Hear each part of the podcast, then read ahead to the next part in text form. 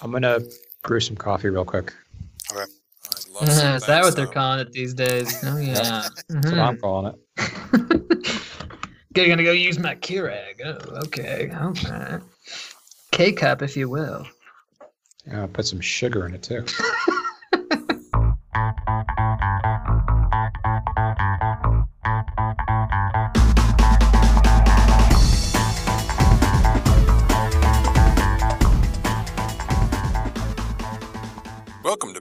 Cinema, where we discuss new and lesser known films in detail, so there will be spoilers. I'm Kevin. I'm Steve. I'm Nate. And I'm Tom.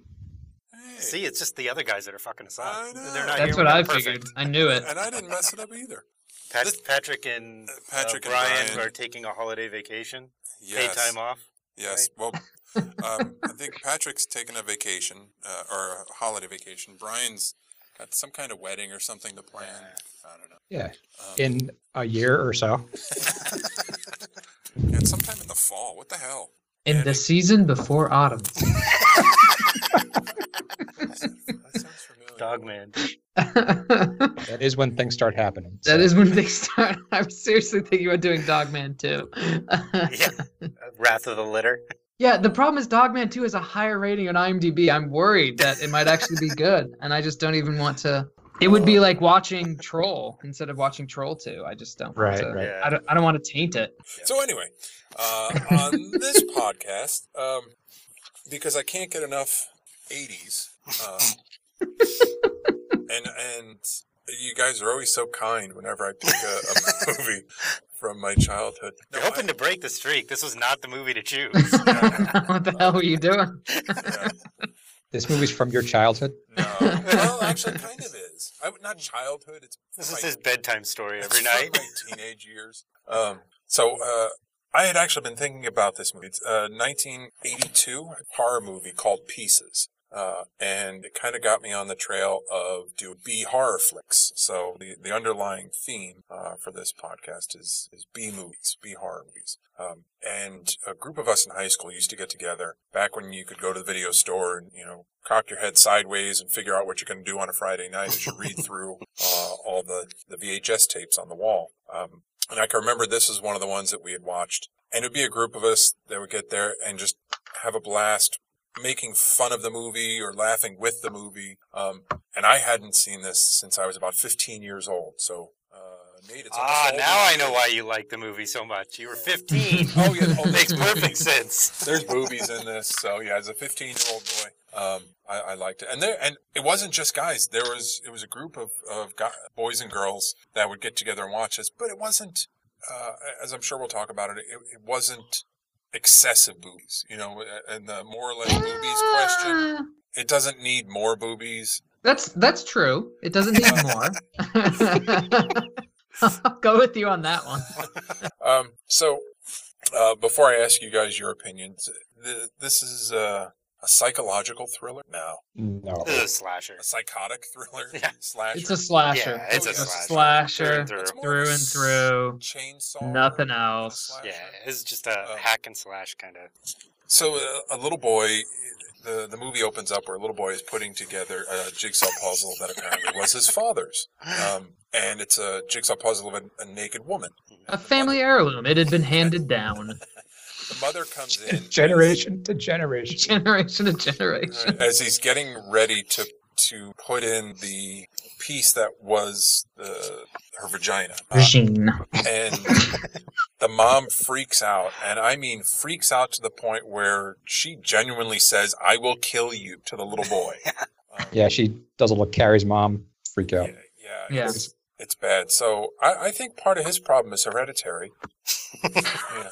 Nature over nurture or maybe a little bit of both in her case I, I think you're trying to find meaning in this film, Kevin, and I think Okay. you're not going All to. right, Like, reel me in if i get too far down that path um, So the, the mom uh, chastises the boy for looking at naked women when he was uh, eight or nine. Yeah. I'd guess somewhere in that range. So as, as most little eight or nine year old boys do, he throws a temper tantrum and axes his And- mom in the head. kills her. Right, yeah. And then it's, That's why I didn't have boys. yeah, that's why. Uh, and then he's still smart enough to hide in the closet and blame it on somebody else Yeah, uh, when the cops. he's come. precocious. He's precocious. So That is that is the smartest piece of writing in this film. That it really moment. is. Yeah. yeah, probably. Uh, and then it fast forwards forty years uh, to 25. was it twenty five? Yeah. The title says 25 years later. But it looks like the next Tuesday, so we understand the confusion. I thought about that afterwards. They don't. Although that doesn't make sense, does it? No, it makes no sense. That would make the dean like 35. right. Yeah, and he is not Nah. 35. Yeah. Yeah. If he is, he has seen some Oh, shit. spoiler. I, I, I mean, yeah. The yeah, well, I- I unknown, was just about to say the that unknown anyway. stalker. Yeah. Uh, and then he apparently, because somebody ran into a mirror somewhere, that gave Yeah, him a flashback. that? Flashback of his mom smashing the mirror, and that's what kickstarted his next murder frenzy. Oh, is that what's Oh, going on? Okay. Sure. Oh, I missed Huh. that. Yeah. Okay. Oh, well, Wow. Wow, Kevin. Um, it's, You really dug into this. Okay, I, I take back my you're putting too much meaning into it. I think we need more of your analysis. Kevin I think actually wrote a 30 page paper analyzing the characters in this. I did. Uh, it's getting reviewed right now. Um, so uh, that's, I can't hear Kevin very well, by the way. Can you hear him, Nate? Oh yeah, Sorry, I can. He, he, he got his mic quiet a fell. second ago. but Sorry, my mic hear was in my crotch. Hang on a sec. Now, Okay. Kevin, like normal, speak up, spoke out of his crotch, I it would have know. been fine. I was talking out of my ass like I usually do. Um, so anyway, we'll uh, we'll get into the, the bits and pieces. I'm sure. Hey, uh, There we go. but uh, he goes around hacking uh, co-eds, women, to Yeah. when- piece yeah. together a, a woman. The perfect woman, right? That was. Uh, he's trying to build the same woman in the puzzle. Sure. Right. Yeah. Yeah. Why not? And well, there, there's a lot of there's a lot of things you could go. What the hell were they thinking, or why did they do this? So let me just. I, I should have waited a month and picked this. Yeah. The- Oh yeah. been good Yeah. Yeah, I would have gotten straight A's. Uh huh. Um, yeah. so, Tom, how would you review this film? Okay, so I, I was really uh, anxious about this because it's an unrated European slasher film, and uh, it, it actually turned out like violence-wise turned out not to be that bad. But It's uh, all so fake that it does, nothing really feels. and he does Well, cut I- away from time to time. Yeah. apparently, apparently they used a lot of actual butcher shop leftovers, which is nasty. But Yeah. um, as I was telling you guys before we started recording, uh, I got about halfway through this movie and I was just like, there's something. I started, I was recognizing actors and I was like, there's something about this style that's familiar. And I was like, this feels like that Pod People movie from Mystery Science Theater with with the little Trumpy character. Um, so I looked it up and it Oh, is okay, in fact, yeah. yep, it's the same I same writer seen that in director, MST3K. Juan Piquer Simon.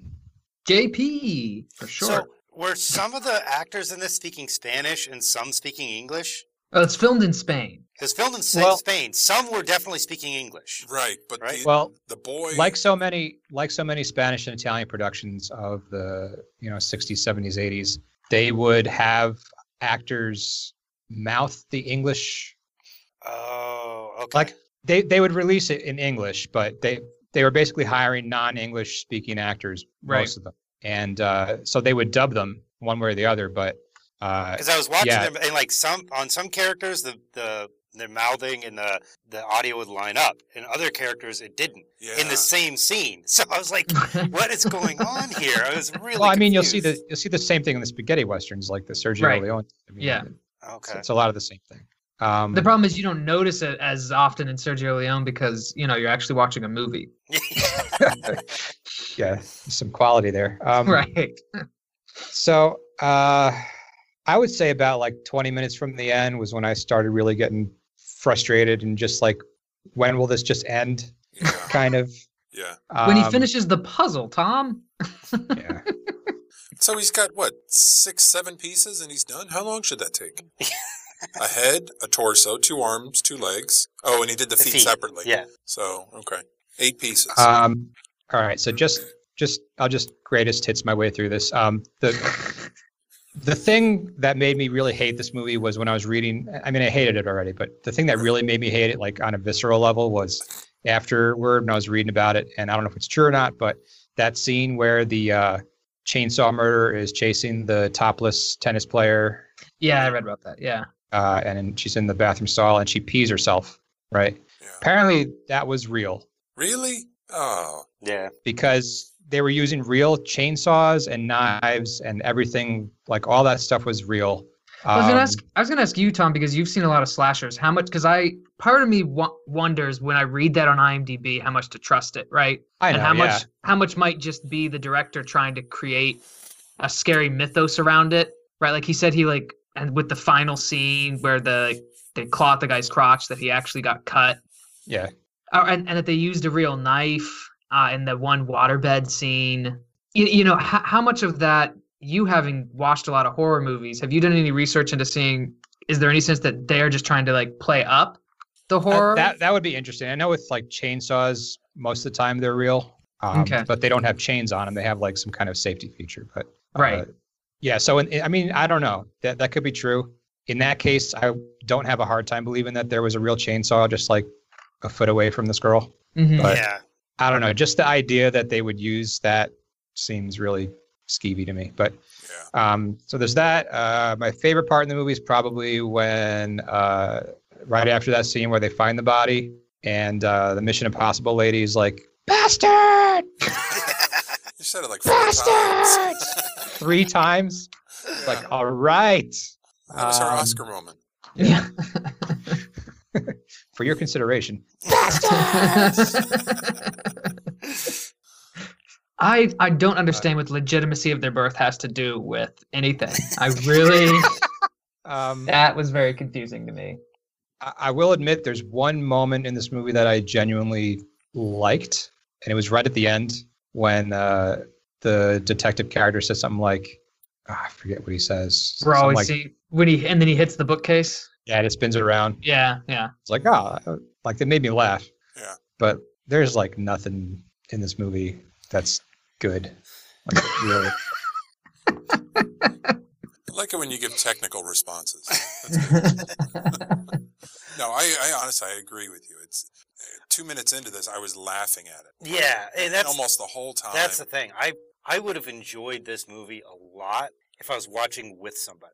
Yeah, I Because, really yeah, wanted somebody, the was- right person to watch it with. I was yeah. dying laughing. Once Yeah. like I realized how fake the gore was, it didn't bother me at all. right. And uh, once I like realized it was basically you know just scene after scene of some girl finding a way to get herself alone Yeah. and then get killed. Yeah. Right. And it, it was just like, okay, who's gonna die next, Yeah. kind of thing. I I thought it was hilarious, you know, because it just it was just the like how they're gonna kill this girl this time? How they gonna yeah. uh, and and somehow also figure out a way to show her boobies, right? so they, they it's a very delicate balance of getting her alone, but also managing to get her naked right. in a position where she can't run away and she'll get killed. Yeah, it wasn't that delicate. But there's, I mean, there's a really twisted psychology to that, isn't there? I mean, I just finished oh watching. yeah, you don't want to I think just finished hard watching about the it. entire. Yeah, I just finished watching the entire Friday the Thirteenth series. Right. Um, and there's a really perverse psychology to wanting to see a naked woman and then immediately See her watching her get brutalized or Yeah. sawn in half, or butchered, like, basically. yeah, Yeah. Um, oh, there definitely is, and again, you, I, it's not something you want to think too hard about. Like, why the the writer of this, Yeah. right? They're trying to figure out ways to, you know, butcher young naked women. there's a. mi- I'm going to reference Mystery Science Theater again, but there's a Mystery Science Theater episode. Uh, I think it's Werewolf, but uh, toward the end, Mike says, um, "You think a lot of horror directors have problems with women?" yeah. But I mean, at the same time, this is one of those movies that I could have, I could have really had a lot of fun watching, Yeah. you know, with people. Well, I think because right, that's what you right people. that's what you have to do to approach this movie because like you you have to watch it and make to make fun of it. You you have to do what Kevin talked about. This has to be a at the video store you're looking for a bad movie. You're looking for something to make fun of because otherwise if you approach it in, in any other manner other than tearing it down, it is disgusting. This is exploitation. Like I mean mm-hmm. you you said it Steve. They're just looking for to put women in pornographic situations. Mhm. I mean, some of them are downright when I watch them, like the the one in the pool where I'm like, just just swim out of the net. I'm like, all you have to do is go down. I'm like, just and it, and it took like a minute and a half, and he's just slowly pulling her in, and I guess she drowned. I don't know. Well, no, because she's watching him come after her with the chainsaw instead of like diving back in the pool, and Getting swimming back away. in the Yeah. pool and swimming away. Yeah, or Oh, getting up and net, running yeah. away. Yeah. Yeah. Yeah, and so- Right. Leaning up against one of the posts, showing her breasts. Yeah.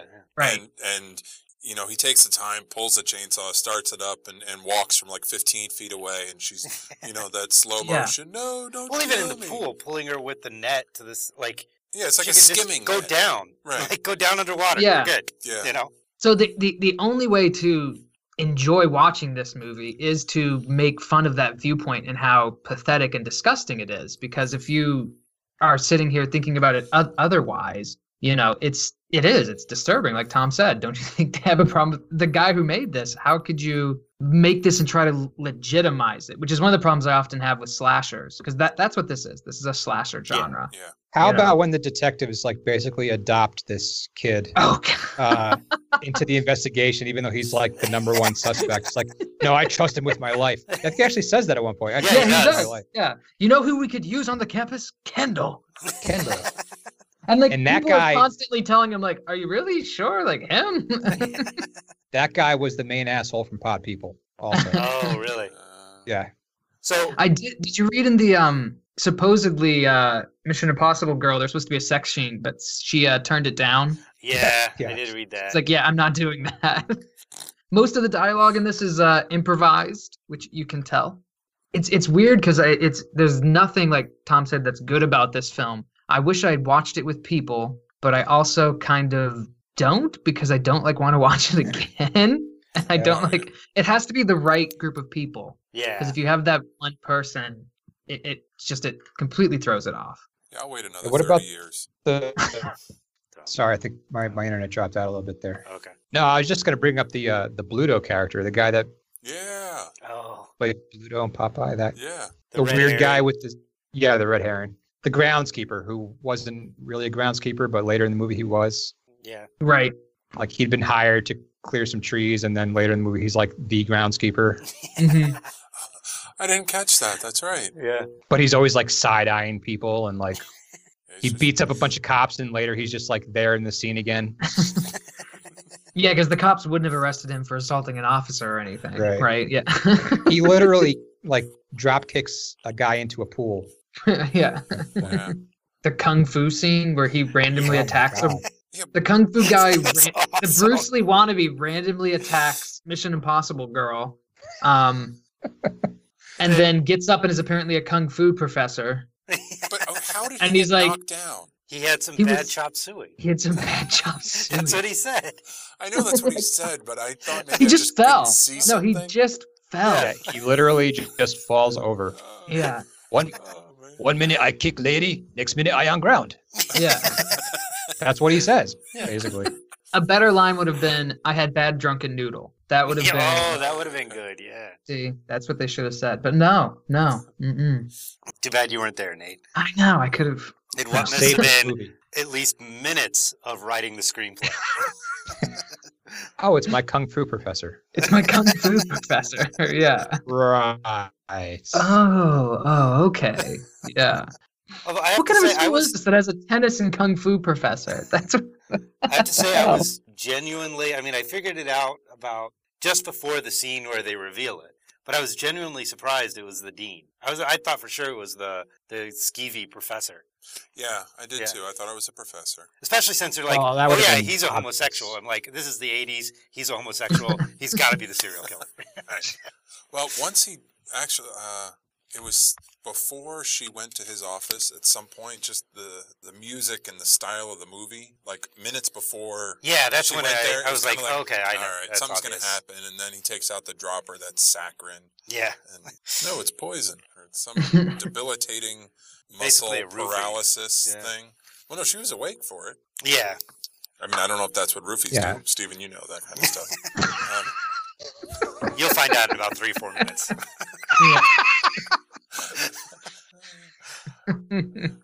Tom, I, I wanted to ask you: Have you ever seen a slasher that starts this quickly with like a murder scene? Like, I mean, he takes his mother out, and in a, I, I looked at it a minute and a half in. I've I mean, never seen Halloween it. tradition, isn't it? That I mean, the Halloween starts off with a kid killing his sister. Not that quick though. Not that quickly, but Yeah, I mean, Lots of them start, but like um, this starts with kid making puzzle, murder mom, like that fast. why waste time on like establishing a story? I was I, I, I was shocked at that, and I'm like, Yeah. oh, okay, this is the the scene where they show why he screwed up. I kind of figured that out pretty Right. early on, but then when all of a sudden he just starts hacking away, Yeah. I was like, what the? There, there was a big Yeah, 'cause leap from being his you mom- know, mad His mom to- yells at him and slaps Yeah. him, which which is like, oh no, but it doesn't seem like murder worthy. Yeah, and, I, And why does he why does he slashers keep a, ramp a up to- sledge in his room?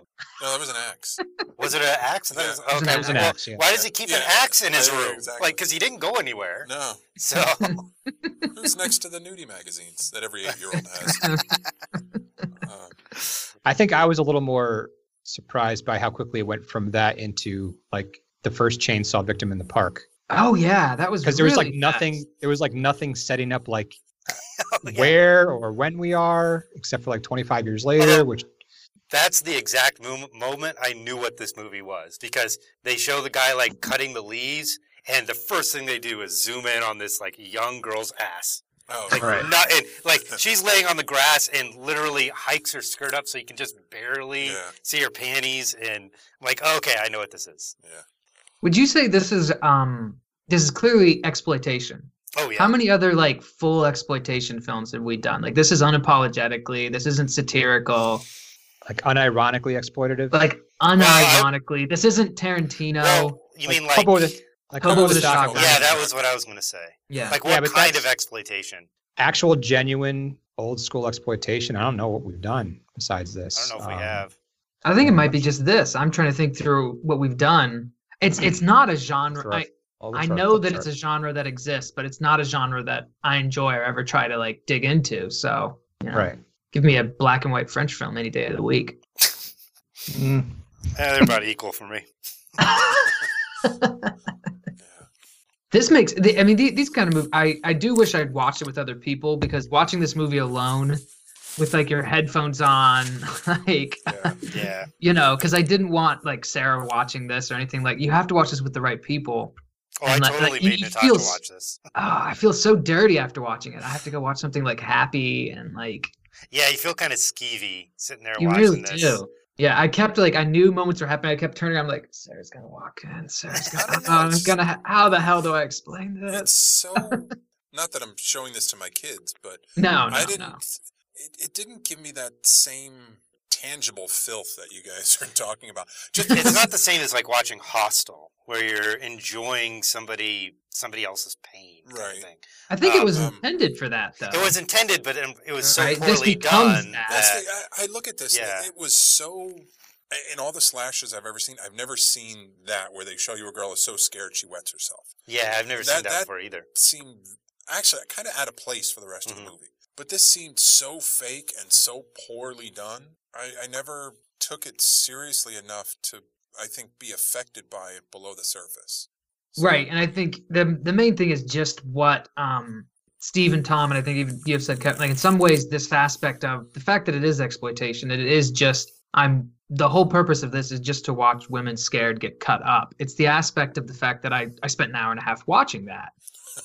right. Right? Like Uh, that's Okay, that's the part that. I have to go and like take a shower afterwards, and I, I do have to be like, like it's it's it's honestly very hard to like like justify like doing that Right. outside of the fact that I do a a podcast or, um, and it watching it alone has that added sort of level of like ugh, and I'm Yeah. unt- as long as I keep feeling that ugh that icky feeling, I'm like okay, I'm still human. Um, Oh, okay. so I guess thank you. So a I don't know. yeah. morality? I don't know. So, uh, well, let's go ahead and, and grade this. Uh, I have a feeling one of the, it'll be one of two grades that are going to be coming out. So, Tom. Uh, F. okay. Nate. Yeah, F. I'd like Junk January would have been different. I know. Damn it. yeah. Um, Steven. I, I, I've honestly been the whole time we've been talking, been trying to sit and think of a reason to give it a D. I can't. I just I can't. If I'd have watched this with somebody, I could Yeah. at least said, well, at least the viewing experience was enjoyable, and I can sometimes elevate it because of that. I can't with this because I didn't. So uh, Okay. yeah, it gets an F. All right. Uh, I am going to give it a D just because I had so much fun laughing at it. Uh, Steve, you mentioned this. And I wanted to ask you guys. I thought maybe I missed something. The very last scene where Kendall, the last shot's on Kendall, and he gets his crotch grabbed. Yeah. Was that by the Jigsaw woman? I don't, Yeah, that's by that? the body. The Okay. body comes alive and rips his rips his uh, penis off. Yeah. Oh, is that what happened? Yeah. Yeah, I had no idea what happened. I, I was trying to figure I out thought who the killer was. came back to life. Yeah. I, yeah, it was either the killer, the the Doesn't make sense player. either way. Yeah, it, it It doesn't makes make sense no at all. sense. It makes no no who. sense. Yeah, it doesn't matter who in the room did it. I was just curious. It's just graphic for graphic Uh, and sense, that which was, is most uh, of this film. That was it. Was the the douchebag college student, right? Yeah. Yeah. Yeah. So I, I was like, eh, he got what he deserved. Guess the ladies won't be clawing for him anymore, huh? Ah. Ah, oh gosh, the one scene in his bed. Come back to bed, Kendall. You can gag me if you want Oh, Yeah. that was the one. I'm like, this is such a sexist movie. Yeah. I honestly, that I was more offended by the the chauvinistic and sexist remarks in this movie than I was by the twenty something teen or not teen, twenty something women exploitation. Yeah. Um, Well, I mean, it's all it's all the a part, but- right? yeah. I mean, there were so it all many. comes from the same oh, place. Yeah. Please, right. Kendall, I can't bear to be out without your penis for another second. Yeah. All right, so uh, we're gonna put this on Flickchart right now. Flickchart is a website you can go to where you can rank movies that you've seen against each other. Create a list of your top ten, top fifty, or like Tom one million Flickchart rankings. And, um, Tom is the top Flickchart rank- ranker, aren't you, Tom? Second. Oh, I'm sorry. You Oh, I didn't mean to bring that up. I apologize. Uh, I no, the guy ahead of me is is like Jerk. We all hate him. A million and a half rankings, and I'm And I I did check Flickchart. Um, the only one that Flickchart considers exploitation is Hobo with a Shotgun. That's on our list, which makes sense. That's clearly exploitation. yeah. Yeah. Um, the first matchup is another movie that was also disturbing. Back from our WTF month, Tickled. Yeah. tickled. pieces. I hated Tickle. Uh, weirds me out. You hate it in retrospect. On the actual podcast, you were pretty reasonable about it. Yeah. Might have been drunk. I can't go back to watching. T- I can't watch Tickled again. Yeah. and I, I feel weird recommending it to people because it, it does make you feel so weird, but Yeah. it's a hell of a documentary. Uh, Tickled beats Pieces. Pieces or This Means War. This, This means, means war. war. Yeah. This means war. Any day of the Unanimously. week. Wow. Yeah. Pieces or The Wizard. The wizard. The wizard. The Wizard. That's with the Nintendo glove. Yeah. Yeah. That's so bad. I'm going pieces. California. Yeah. Yeah, we don't have Brian here to do it anymore. Yeah. um, Pieces or Escape from Tomorrow. Pieces. I'm gonna go Escape from. T- I I don't know. Am I? I'm gonna go. Okay, I found a reason to go Escape from Tomorrow. At least Escape from Tomorrow, terrible movie, blah blah blah, blah, all this stuff. But it was made in an interesting way. Like they tried That's something true. Yeah. different, so I can give it that at least. So that that's Yeah. that's my reasoning. They tried something different because it was Disney, or It was all filmed in Disney illegally, right. so that's it. I- I Okay. I'm trying to. I'm grasping at straws here. Okay. But as long I- as you acknowledge that, yeah. I'm- I'm okay with that. Well, I'll go Escape from Tomorrow. Yeah, I guess. Pieces or Blue Monkey. Blue Monkey. Yeah, Blue Monkey. Huh. Yeah. Wow. Okay. I wouldn't that? have. We Uh, did that like. yeah, we did that last month. Which one was that? Um, it's very similar, like gratuitous sex scene in the lab, and then oh, how, where did the thing come from? It's It's the not giant insect in the hospital. Giant insect oh, hospital. okay, yeah, yeah. With, and they had like a Oh, the Canadian laser or something. Yeah. Right? Canadian horror movie. Okay, yeah. Now, wow. I We've had a movie, bad just- the- year. The, Yeah. a part of it is the year. title is so disconnected Exactly, it from the means nothing to the movie. I couldn't think of what movie it was. I think at one point it glows blue a little bit, but that's about it. Uh, No, it's some kid has a dream and says Blue Monkey. Yeah. Yeah. It's a metaphor. Um. Next up, Wait, I mean- wait, wait, wait, wait. Who? I went I pieces. I went Blue Monkey. I heard a lot of Blue Monkeys in there. No, we were just talking about Blue Monkey. Oh, okay. Are we, is that is that the case? I went Blue Monkey. yeah, I'd go Blue Monkey. You didn't even remember the damn movie. Oh yeah, Blue Monkey. Oh yeah, now that I do. Uh, Tom? I'll go Blue Monkey. Blue Monkey. All right, Blue Monkey beats Pieces. Next up, Pieces versus another movie with a waterbed scene. Simon Sez. I'm going Simon Sez. Me too. Yeah. mhm. Had a plot I could follow. Ish. But it also had Dane Cook. And Dennis Rodman, I know. Mhm. Yeah. I know.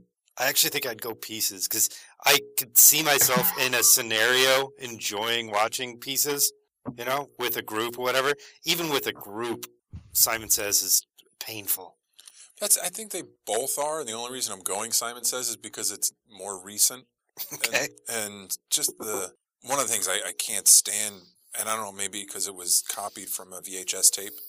The tracking. Yeah, the tracking. Although the first one I started to watch, the tracking was horrible, but then I switched to another one, and the audio, the the uh, the voice audio was a lot higher, and the tracking wasn't there, so it was a better Mhm. VHS Oh, copy. okay. Um, but it's still so horrible. Whereas Simon Sez, okay, it's newer. You can actually see people in focus the whole movie.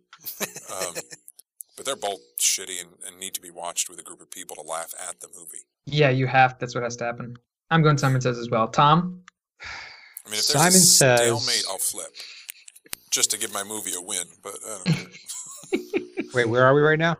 You're the You you decide. Me and Kevin went Simon Sez. Steve has gone pieces. Well, I was going to say is that Simon Sez, the makers of Simon Sez, tried to convince us that Dennis Rodman and Dane Cook are movie stars that we should watch. So for that reason alone, I was going to go Pieces.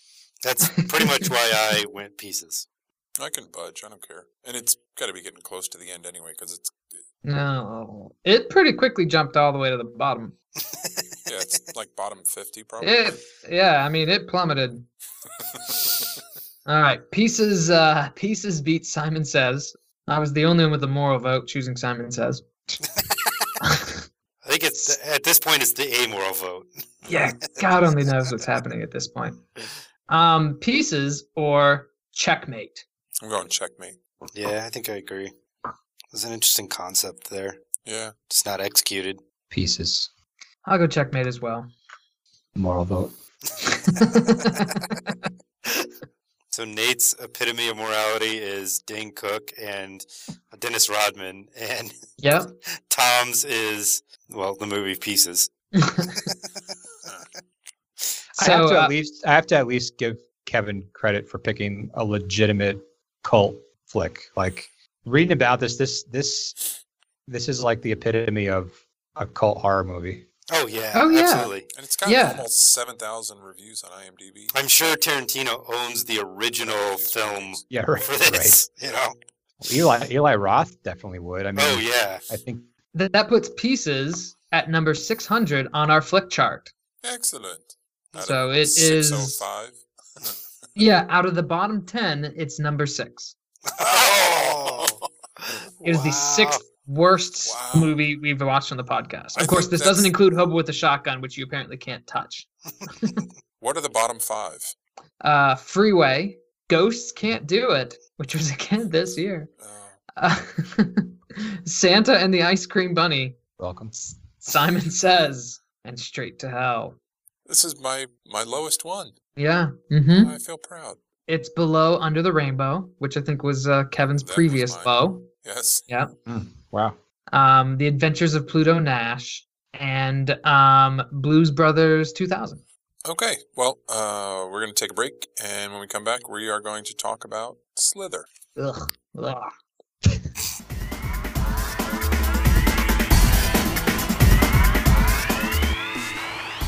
To pair with Kevin's pieces, I decided to uh, choose a movie with the same number of syllables, uh, and also to go along with the theme of B horror movies. Uh, so I chose Slither, 2006. I believe it's James Gunn's first movie, although he might have done a few little things before this. Uh, It's his think it's first- first feature film. Yeah. It's his first directed. Yeah. Yeah. First directed, okay, yeah, uh, and stars Nathan Fillion, uh, one of Hollywood's most underrated actors, Elizabeth Banks, Michael Rooker, Greg Henry, yeah. So it's your basic sort of invasion of the body snatchers story. Meteorite crashes in a small hick town, and where there's a big uh, deer hunting festival, and uh, it results in a bunch of slugs trying to take over the turn people into space zombies, basically. Uh, and I'm going to I'm going to go with Nate Hmm. Okay. first uh, to review this because I I'm pretty sure I know everybody else's who's seen this before? First of all, I'd seen this before. I had. I forgot have- I, did until I started watching it, and I We'd all bits seen and pieces Okay. of it. that's unusual. All right. Yeah, because I think I asked last time, and everybody said I Yeah. didn't think I did until there were certain visual scenes where I'm like, okay, I think I've seen this before. Okay. I feel like you chose this to torture Brian, and he knew, and he was like, I'm out. he's like, I'm not coming back. No, Steve, I'll teach you a lesson. Be back in nine months in the season after summer. um, so I I haven't seen this in in a while. It's been a long time. I think it, it might be close to like 10 years or so. I haven't seen this since college. Um, and so I was curious going back into it, like how how I would feel. I I, I don't know. Um, because I mean I I like the cast. Um, but I and I I kind of remember it being like a horror comedy, like kind of funny. Um, but I'm kind of more curious to see what other people say about it because watching it again, I I think it actually has brought it down in my mindset. I there's some issues with it. It's it's a lot more of straight horror than I think I remembered it being. I mostly have a lot of problems with how it begins.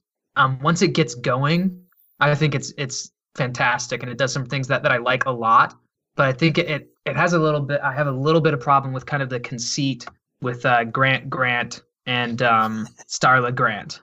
I Like- like that setup. I did too. I think it It's needs to take it needs to take more time. I don't have a sense of their um once he becomes possessed by the, the creature, I don't have any sympathy for him or some of the decisions that he makes. Really? Oh, Yeah, I, yeah, I really I found him. I found him a very sympathetic character. Which Michael Rooker is not known for playing sympathetic characters. Right. I so I, think- I wanted to kind of hear from this. guys. Yeah.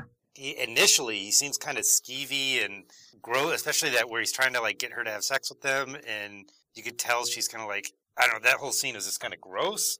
Yeah, then, that's one of the scenes like, I have an issue with. Yeah. I actually felt sorry for him later because it seemed, it wasn't like because he does he has that he he meets that girl at the bar right, Right. and they go out Yep. to the woods and Right. you could see he's frustrated and but she says something and he says no I love my you know Right. he actually says he actually does the right thing in that moment right he maybe makes some bad the- choices leading up to it but he Right. ultimately does the right thing and so I kind of that's a moment where I actually start feeling sympathetic for that character Yeah. But the, Anyway, sorry, there's also the weird. There's the weird joke right before where she's like, he's like, "Gosh, you're only ten or 11. She's like, "Yeah, but I was game."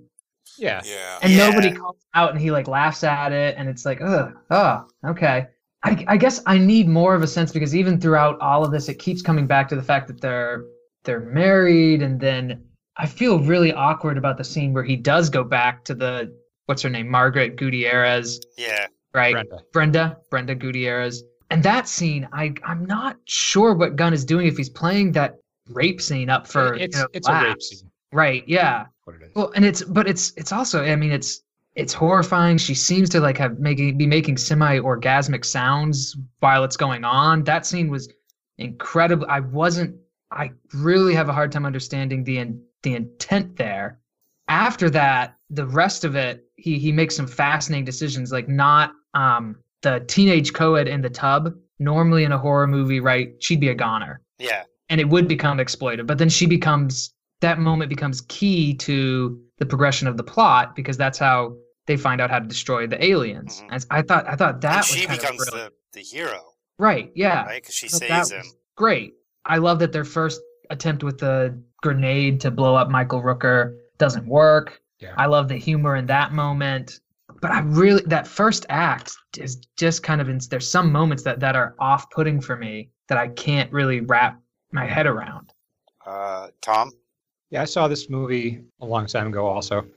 And I I think I started to like it more in retrospect. When I first watched it, there were some things that I didn't like, but I think at the time I think it was just a matter of evolving taste, I guess.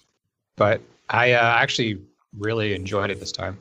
I'm not sure what to say about it specifically at this point, but what think- what changed in your taste do you think that made you enjoy it more it's kind of hard to explain. It might sound wrong, but it's, I mean, I appreciate that it's kind of uncompromising about what it is. Like, yeah you know, the little zombie twin girls. Um, it's family day I think, all right, this was, this was, this is a pretty specific switch because when I first saw this, I felt no sympathy. I felt less sympathy for the not less sympathy. I don't know how to explain it. Like they're made out to be a Hick family, and this girl's like, Yeah. know, yeah. she knows she's in a Hick family because there's a whole like thing about the nail polish and oh she's Japanese and I don't know. I, th- I think like the first time I saw this, I felt like it's okay they turn zombies because they're just a Hick family. Now that Like, you, this time I- you hate Hicks, you're No, but this time like I this time like I realized I felt like she actually did care about her family, which I didn't Yeah. get at the first viewing. So I don't know if that was a change in me or if I just missed something the first time around. It's hard to explain because I I'm more sensitive to violence than I used to be, but at the same time, I, I just I don't know. I enjoyed this more. I don't. I really don't know how to explain it. All right. Well, maybe it'll come up in conversation. I, I did notice that some of James Gunn's like shock for the sake of shock sensibility in this Yeah. Um, but at the same time, uh, I also could tell that he actually really loved his characters, Mhm. which uh, you don't see very often in these in this kind of movie. Um, Yeah. a lot of guys who make this kind of movie, they seem to take more delight in the violence against the characters and not in the characters themselves. If that makes sense. That does make sense. Yeah. And like in this, I could tell he really liked his characters. He liked Michael Rooker's character. He liked, you know, the Hick. Like all, all these characters are just like stock characters from other movies. You know, the Hick deputies and um, mm-hmm. all that kind of thing. But they seem like actual, real characters living in a real place. It seemed like he felt in the script like he felt bad about killing them off. right? Exactly. There was like a regret. I have to do this, but I don't really want to. It's it was like a, a reluctant like wiping out the the characters. Exactly, way. and that's and that's what a good writer does. He write, you know, he, he doesn't like in pieces. They, to draw a distinction in pieces, there were no characters. There were just No. naked women getting hacked up. Yeah. You It's know, just director- about the putting that them director in didn't care violent about his characters any more than he probably cared about the actresses who played them. Right. So the fact that I could tell James Gunn really liked these people from Mhm. you know from one end to the other really made me enjoy this a lot more. Well, they're they're stock characters, but they're not completely stock characters. Like Right. the the town mayor who seems like the the typical sort of you expect him to be the typical coward, you know, Yeah. politician guy, and he actually is not. I mean, he's kind of like he's just kind of clueless, the kind of guy that doesn't. He's the politician that doesn't know when to shut up. He, he- Right. He's like, this is what I. If Joe Biden was in a town when this happened, he would be that guy. Like that's Joe Biden, right? I mean, I he's not a jerk and he he helped people out but he's just sort of like a dumbass a little bit you know I love I I got I have to admit I love Greg Henry in this movie. yeah Yeah. Yeah. I I like certain lines that I think coming from a different character would turn me off. I just really enjoy like the whole uh bitch is hardcore uh, line made me burst out laughing. But yeah, I thought he was great. He was His my, Mr. Pibb bit is even- wonderful. he was Yeah, my Mr. favorite Pibb. character in the movie. really Well, it, it, it opens up where he's he's in the street. You don't know he's the mayor, and he's cursing That out somebody is in front really of him. nice. Yeah. And then he, he turns to the side, and there's a mom and, and her little boy or girl, and, and like, "Hey, mayor, how you doing?" yeah And he just kind of rolls with it. He's like, "Hey," yeah and just goes back to Well, I love- berating the guy in front of him. I, what Easy i love about easy that is yeah that line where he realizes well I, this Yeah. is who i am it's not i'm not going to get reelected oh well whatever Yeah. you know like he, he's self-aware you know Yeah. even though he is the character he is um, okay well kevin since you I started I really enjoy this. I I'm surprised I don't remember more of it. The only thing I could surmise is that when I did watch it, it was kind of uh, I fell asleep or I was in and out of the room watching it or something like that. Um, I I had a great time watching this. We- We've already touched on a lot of the, the scenes and the things that are going on. Um, the only thing I wanted to add was I didn't like the husband. Michael rooker Michael Rooker. I didn't like his character, I should say. I think he did a wonderful job with it. Um, but I felt zero remorse for him. Well, it's it's a felt- it's a rare it's a rare situation where a char- a character is not likable but still sympathetic to me anyway. Right. I don't necessarily like him. I, I would I would not like him at all if he was a real person that I knew. Oh yeah. Um, I- but I felt yeah. bad for him as as a human being that he was going through that, but his specific character didn't add any empathy. Um, I mean, yeah, he did. He, came right up to the gate of committing adultery, Mhm. and and took a lot of steps to get there. And when the time came, he said no. Okay, that's Which made I don't know that I that that made him real because Right. right. it's not like he just went out to try to hook up Right. with he he was pissed off at his wife. He goes to a bar, he gets drunk, but then he still even though he sets out a fight, he's been drinking, he still does the right thing. Yeah, That made me be like, okay, this isn't your typical like douchey husband. right. He's right? not just going to go out with Yeah. whoever he can. Yeah, He actually loves But- her, loves Yeah. his wife. It kind of felt like a way just to get him out to the woods. Sure. Well, you need some way to get him out. Yeah. To Yeah. woods. Yeah, but and, and but it felt like a way to. You, you couldn't have done that with him going out and hunting in some fashion. He there was. I felt like there were other ways to do that. And gone down the Yeah. But they needed they needed to set they needed to set her up too. That was really Yeah. important. Yeah, yeah. hmm That, I'm still just struggling with that. I that that setup. Oh, Uh, Steve, I completely uh, Yeah. botched that quote too womb in my text. Oh yeah, I know what I knew what Yeah. you meant. Something's wrong with me. Yeah. For some reason, in my over the years, that turned into uh, I don't feel so good. I don't know why. But yeah, yeah. something's wrong with me. Oh, and, and I like Nathan Fillion. Yeah. I, I had a great time watching this. Um, Nathan Fillion actually has one of my all-time favorite movie lines, and that's when he says, uh, "My easygoing nature's getting sorely fucking tested." Oh yeah. yeah, that's a great line. and it's it's that subtle, dry writing. That Yeah. dry Or it was like, so how was really everybody's like- night? yeah, yeah. it's things like that. It, it takes what should be a thriller and adds some some dark comedy to it. I Yeah. love that. I I saw this I think about when it came out. I, I didn't see it in the theater, but it was like when it just came out on. You know, I probably went to a blockbuster and got it at that time. Yeah. Um, Yeah, maybe. same. And uh, I remember really enjoying it and it being, uh, you know, horror comedy, kind of Tremors like, Yeah. which is another one of my favorite sort of horror Yep. comedy movies. yeah. And Yeah. I, I really, I, I really like horror comedy when it's done well, you know. And It's it- hard to do really well. It's hard to do well. And so I was excited to watch this again, and it's a it's way grosser than I remember it being. This Yeah. movie is gross. Yeah. Yeah. The and the physical effects. Yeah, The when the Practical CGI effects is- great. Yeah, is occasional, but the physical effects are fantastic. when Yeah. the when the deputy gets sliced in half, I had to close Oh, my eyes. I couldn't watch That was that. great. Like that was Really? horrifying. I'm, I'm ima- not. Because it's so visceral, and he's Right. standing there, and like I can't help. Like he's And he's conscious. like aware, imagine you're conscious. You've been sliced in half. You know it, and you know you're just gonna like, oh my god, that, like that's a nightmare. Right. You know, I just I can't. That, was- horrible. and it's happened so slowly too. Yeah, and it's not just he falls in half, and like Right. in most movies where you know they just fall in half and they're just two halves. Right. No, his like guts spill Yeah, out. it starts it's to like peel apart. it's so Yeah. visceral that uh, yeah, oh Now, man. what was that didn't bother me as much as when she started to tear. Uh, oh, Oh, yeah. that was She kind of like like pushes forward a little. yeah, yeah. that was that, That was pretty gross, too. Just Yeah. weirded me out. Oh, And they're eating all the. Oh. Yeah, There's a scene at the end where they're all kind of coalescing together. Yeah, that scene where they're they're just all kind of That pushing looks- into the goo. the big But it's fat so- naked guy jumps into the mix and just gets absorbed. It's so well done. another. I I- can't remember what the line was. That was another great Nathan Fillion line right there. Mhm. Uh, honestly, I I hadn't seen this, and I am going. All right, he's gonna like shove the grenade. Up. I figured that's the what guy.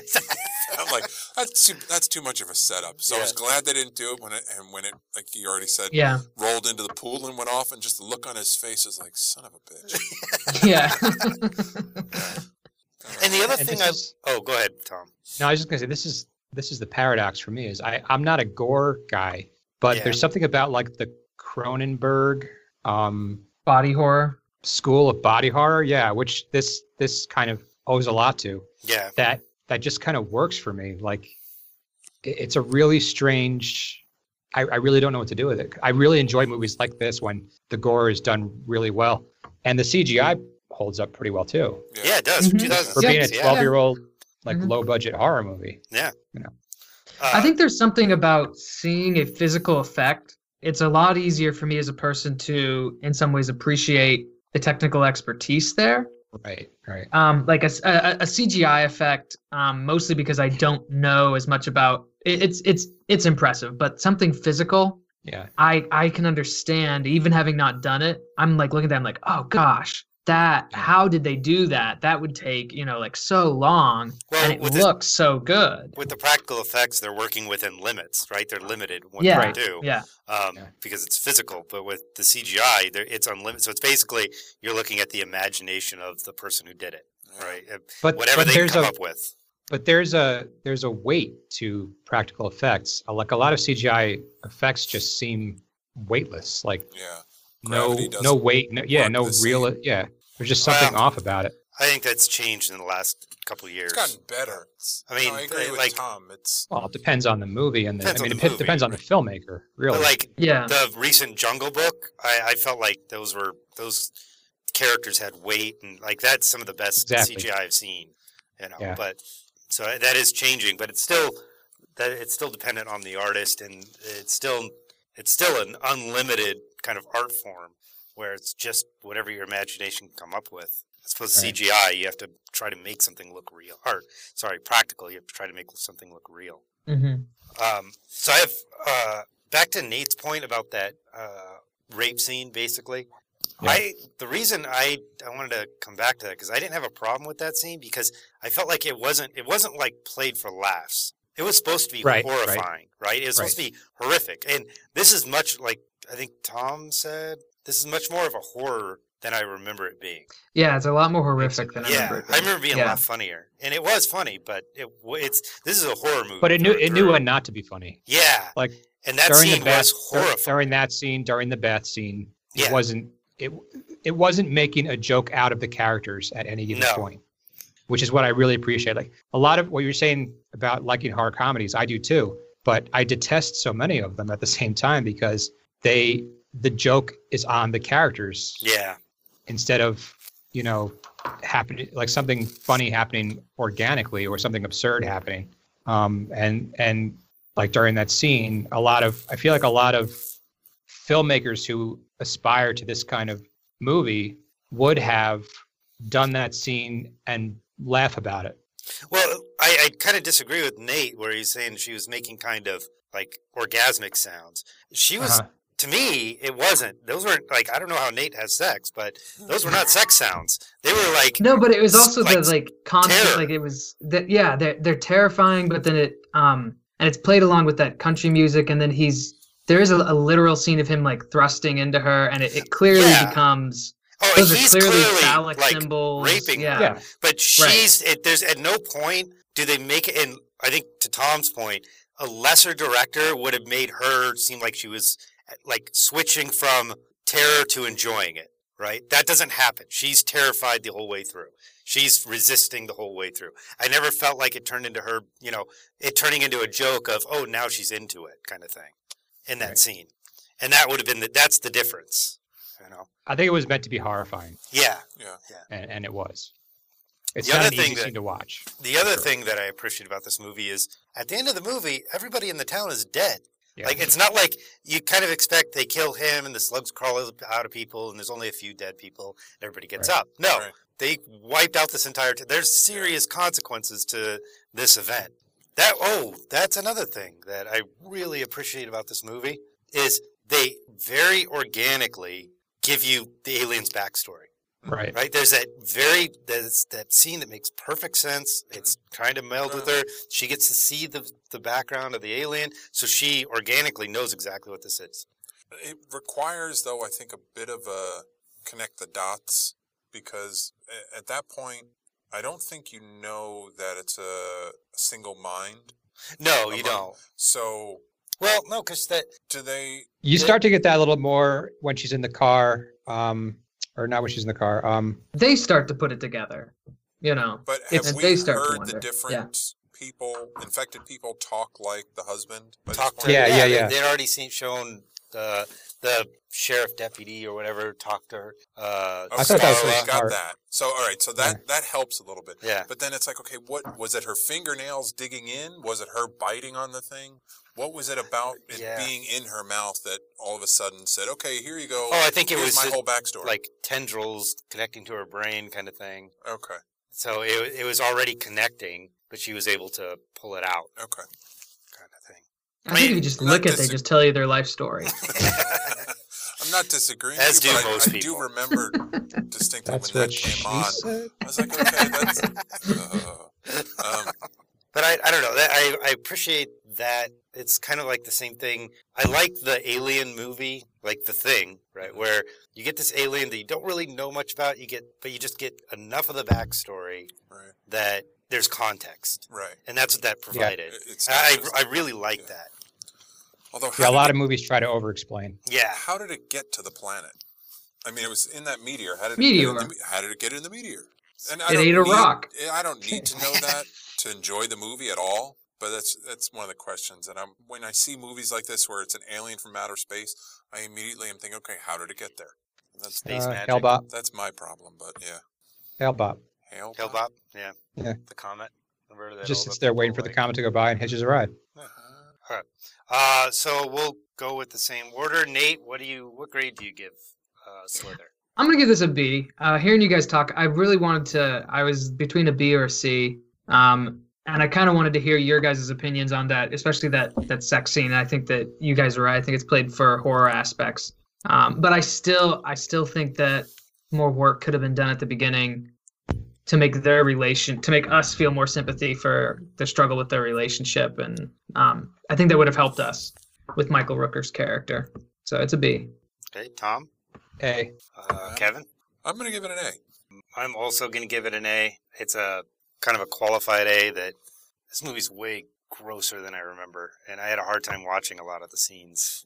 I don't like slime, so this was kind of hard to watch. Yeah, or the the the idea of a body being torn apart Yeah, really bugs me, That- and this that happens many times in this movie. Yeah. So It's Or funny because uh, I had no I had no problem watching that scene that you're talking about where the guy gets split in half. yeah, But if it had shown a scene of somebody like breaking a fingernail, I, I would have had to look away. I'll have Bella send you a picture of her fingernail. That's what she Nope. did at, Nope. at her basketball game. Another player ripped her fingernail out. No, I don't even want to think about it. Hey Tom, Black Swan. oh, that yeah, Oh, the cuticles. Ah, change Yeah. subject. yeah, that. Oh, I hate that movie for that scene. Oh, I'm thinking about the ring. Can we talk about something else?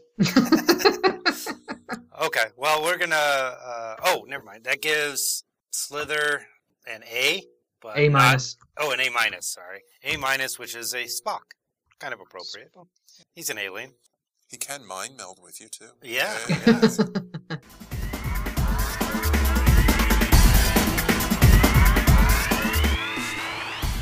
Okay, the the whiskey's kicking in, so I got to get through this intro. yeah. Okay. Oh boy, uh, hang on. That's what I get for trying to finish off a bottle. All right.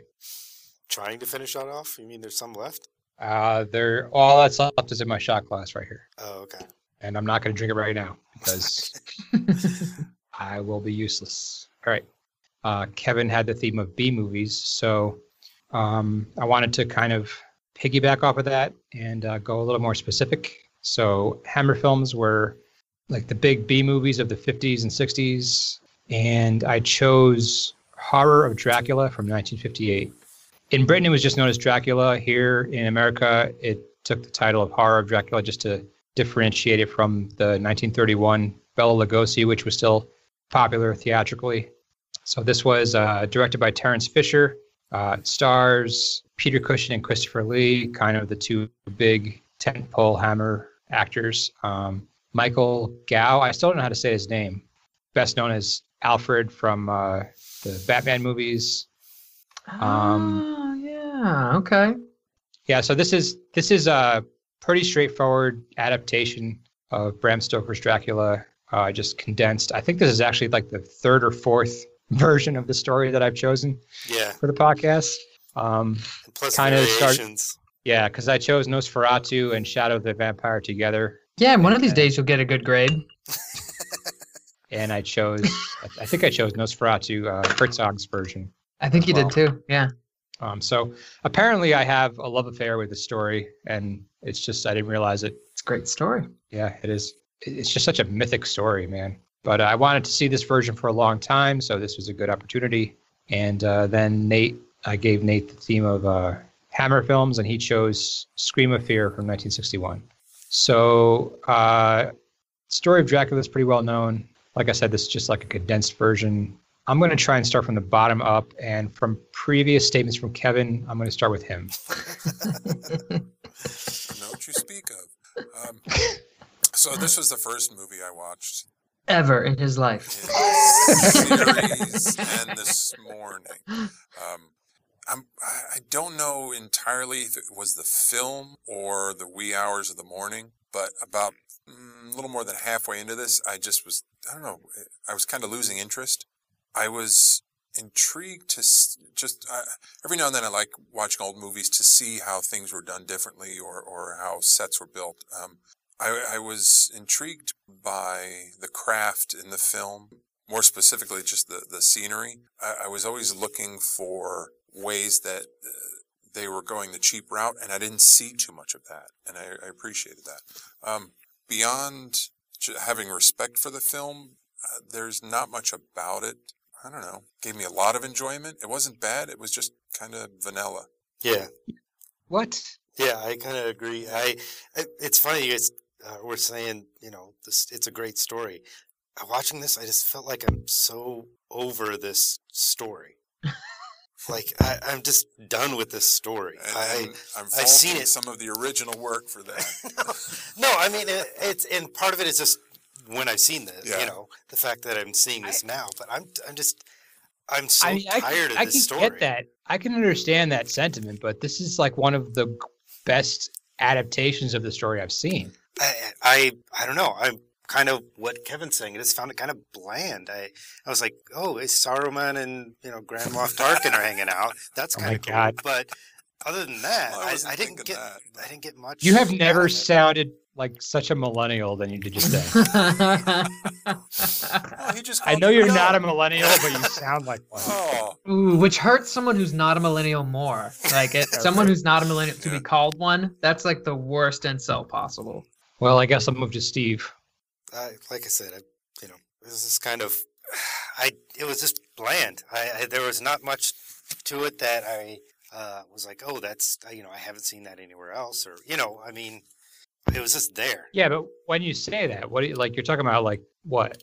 The everything, the the acting. You've the- seen pe- you've seen movies ripping off this movie. Probably, yeah, and that, that's part of it. The part of it is, you know, I'm seeing this movie now for the first time, and so even though everything uh, this inspired a bunch of things that I, that I recognize, it's still by now it's still me watching it. It's just kind of I, I didn't get much from it. Okay, uh, Nate. Oh, these guys are uh, Steve and uh, Kevin are so wrong, Tom. I'm Thank completely I'm completely on board with you. I just want to see you struggle with them. I just thought it would be funny to these these jerkwads over here. Like, I mean, what the hell are you guys doing? You're saying like I don't know, just boys. It's um, it's this. This is I think I, I I've never seen this before. I think this is the best adaptation of Dracula that I've seen. I think it's better than the Bela Lugosi 1931 version. It, it captures the story. It moves back and forth. I mean, Kevin, you would even with their small budget, like Hammer Films, spit these things out really quickly. Um, but with their small budget, this feels immaculate. This Yeah. is it's impressive what they do, and I think Peter Cushing and Christopher Lee throw themselves into their roles. They don't feel like they're in a small budget movie, right? There isn't any tongue in cheek winking at. They are Christopher Lee is fully playing Dracula, fully playing this horror. It, it moves so quickly. You don't if you don't know the story, which I think might be part of what you guys are struggling with, you don't realize that Jonathan Harker dies so quickly. You know, you're kind of expecting him to be the protagonist. And when Cushing has to kill him, you know, and there's that and like, oh, how did he die? And he has to come back and, you know, he's gonna have to tell his um fiance.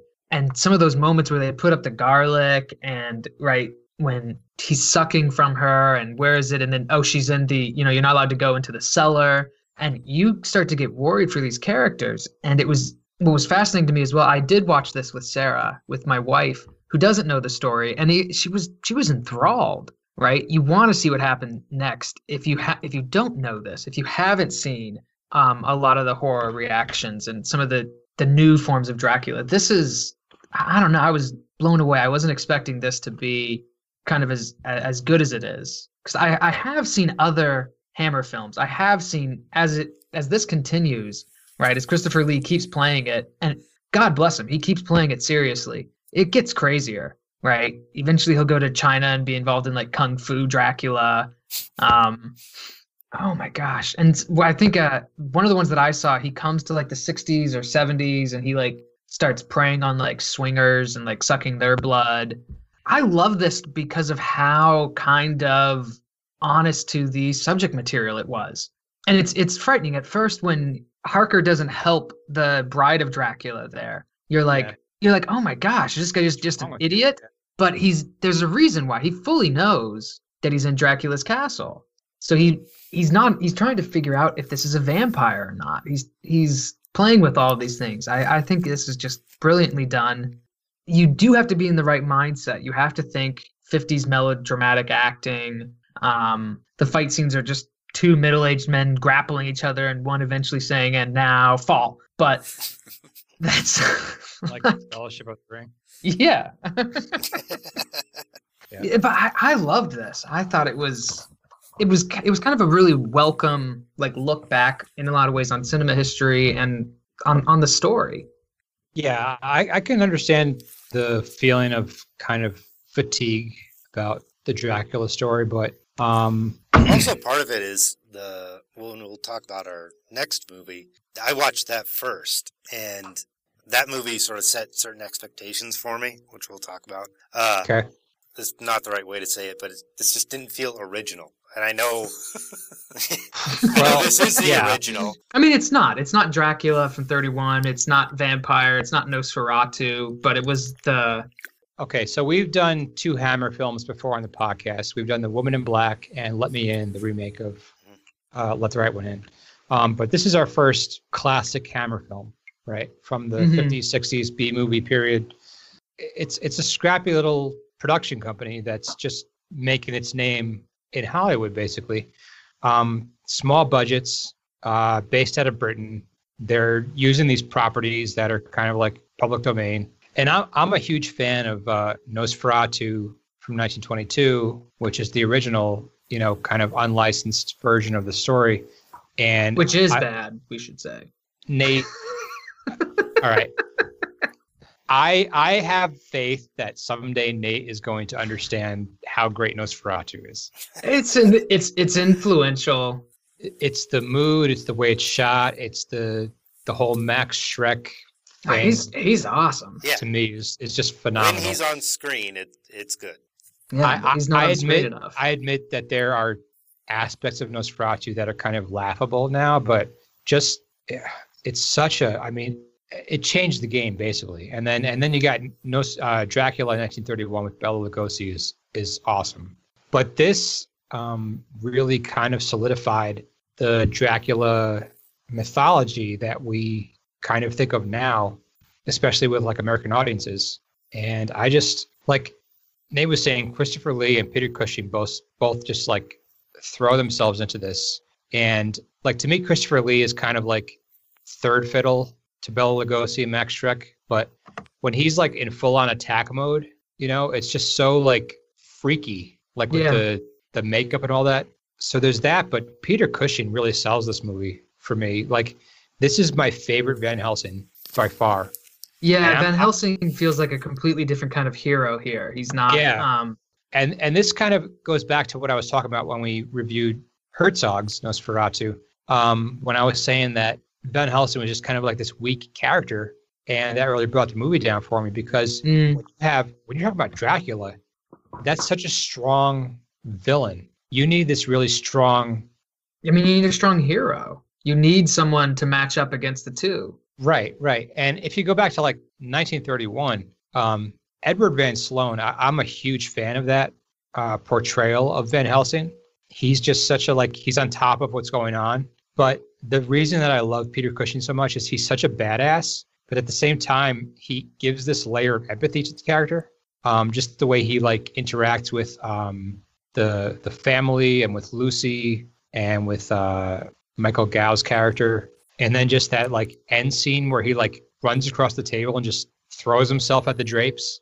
Like I, I love Peter Cushing in this movie, and I, I haven't really seen him in anything since uh, other than Star Wars. Right. So this is kind of like Well, he did a lot of this, of these kinds of like low budget films. right. This is Hammer. what he, yeah. He Yeah. and Lee both came up on this kind of movie, and Yeah. just to see him in this role just gives me such an appreciation for him as an actor.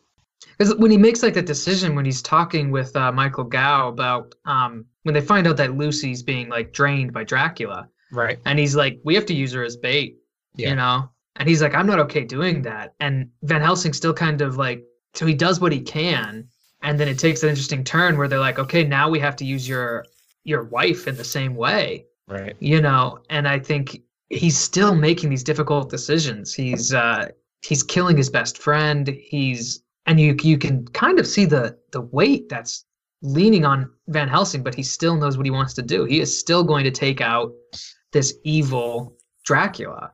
You Right. know, I- don't know. I agree with you. I think he is probably the best Van Helsing. Part of the problem And with Christopher Lee not being the best Dracula is that Lugosi and and Schreck, their performances carried those films. This film feels more is true. complete. This film feels more complete to me as a whole. Dracula's the villain, you know. Yeah, I, I'll agree with that. That's that's true. Um, but on that note, I also wanted to say um, the two actresses that played the uh, I forget the last name now. It's not Harker. Holmwood. Holmwood's, yeah. Um, Carol Marsh, who played Lucy, and Melissa Stribling, who played uh, uh, Mina. This was the best depiction of they're you know when they already had they already like have been victims of Dracula, so they have that like there's that whole like drug addict metaphor to it. So the scenes where they're like waiting for Dracula in their performances, and I don't remember this from the 31 or the 22 version. Um, so this is like the first time I've seen it done this this way. Is there's such a mix of terror and desire at the same time, and Yeah. and both of these actresses depict this, and I think it's so really well done. Um, just like that mix of like I really really want this, but I'm really really terrified of it and don't want it at the same time is like kind of really impressive to me. Jack Asher's cinematography. This is like the first time that the Dracula story had been really told in in Technicolor like this. So the blood is really red and and then um When he disintegrates into dust at the end, that's yeah. that effect is great. That's and it still holds up. I think still looks And- cool. And the other thing I was going to say is we were talking about you, Nate. You said the, this was the best adaptation scene of this story. Yeah, Um, I think that's interesting because Jimmy Sangster's script, he's working on such a limited budget that he had to really, really condense this and like merge characters together and take Yep. out the whole like like continental vibe of it. So it all takes place at this in this kind of like condensed setting. So there's no like ship. yeah. They're not traveling to yeah. London. They're all still in this semi like Swiss or German town. They're kind of So- staying in one place. Yeah, I, I I preferred that. It kept it encapsulated. You know. Well, it, it makes it a little less epic, but I thought that it, this is one of the most like economical without feeling rushed scripts that I've ever seen. hmm You know, like it tells a complete story with it. it- You don't feel like things are missing. So I really thought that was amazing. So, um, anyway, Kevin, Steve, They've just they've just muted their mics and are just taking risky shots. That's what's happened for the last five minutes. I'm Yeah, they're just looking, looking at each other in the bar, and rolling their eyes. Like, right. Say you, you shouldn't have to. Uh, not I'm not saying that you guys are saying this, but you shouldn't have to know the history, all that, all the history of the movie uh, to enjoy it. So you shouldn't Well, have I to don't know. think- that- Go ahead. I don't. I don't. I don't think that's I what think we're you do. saying. Yeah. I, I don't, I'm not saying that you are, but like the if even if you don't like you enjoy it because or at least part of the enjoyment is seeing that history uh, of Hammer Film and how they got started and all that. But I think you should be able to still enjoy it or still get something out of it without knowing any of that. I don't actually know much about Hammer films. I mean, to be completely honest, this is the first classic Hammer film I've seen. Hmm. So I only know about Hammer films like from. Um, you just kind of. He- I've I've heard about them because I remember they'd restarted. The Woman in Black was kind of a restart. They they hadn't been around for a while, and I remember he- reading articles about Hammer Film kind of like starts back up and how they're this little British thing, and I was like, what's the big deal? yeah. you know um then i i have started looking into it piece by piece and I, i'm with tom on this this is this is the first time that i've really actually kind of like poked around in their filmography um and it with the exception of i've realized i've seen a lot more because i have seen um, clips and pieces of their um, of a fair amount of some of Christopher Lee's other ones that I've just watched in passing. Yeah, I always thought of Hammer films as kind of, I mean, they are low budget. That that's how they started out. But Yeah. that's how I've thought about them, like low budget, kind of cheesy, you know. So And there, Um, that is there. We can go watch those. right, and and I, I, but I also knew a little bit about kind of the reputation of this film. I knew it was a well well regarded film. I didn't know it was a straight adaptation of the original story. So going into this, I was kind of blindsided by just the craft that was apparent. And I think if somebody, if this was the first adaptation of the story that you'd seen, which I think for a lot of people in 1958 or the 60s, it would have been. I think if you had seen this for the first time and then found out how much more to the actual original story there was, then you'd be impressed by how how well the story was told in, in such a condensed version. Bram Stoker's original Dracula is such a sprawling thing. Yeah, it's like it's huge. 600 800 pages. It's it's massive. It's this huge, long, massive storylines weaving together. So Mhm. con- so to condense this into an hour and a half movie and to tell such a complete story and to understand what Dracula is and I, I like how they kind of paid homage to the fact the the vampire mythology of turning into bats and wolves and all that. Um, I just think it was really well done. Well, I guess we can grade this. Uh, I'll start with Kevin again, I'll give it a C. begrudgingly. Well, it's between a, a C and a D, and then I'm like, no, it's not a D. It's definitely not a B. So I was like, okay. it's a C. I think you guys were in the wrong mood watching this. That logic makes think. Maybe, sense. you know. Nate, Yeah, I'm uh, I'm giving this an A. I think it's a deserving classic. I'm also giving this an A. Uh, so two A's, two C's. What does that do? Yeah, that's just a solid B. All right. We are uh, going to take a short break, come back and talk about Nate's Hammer film pick, Scream of Fear from 1961.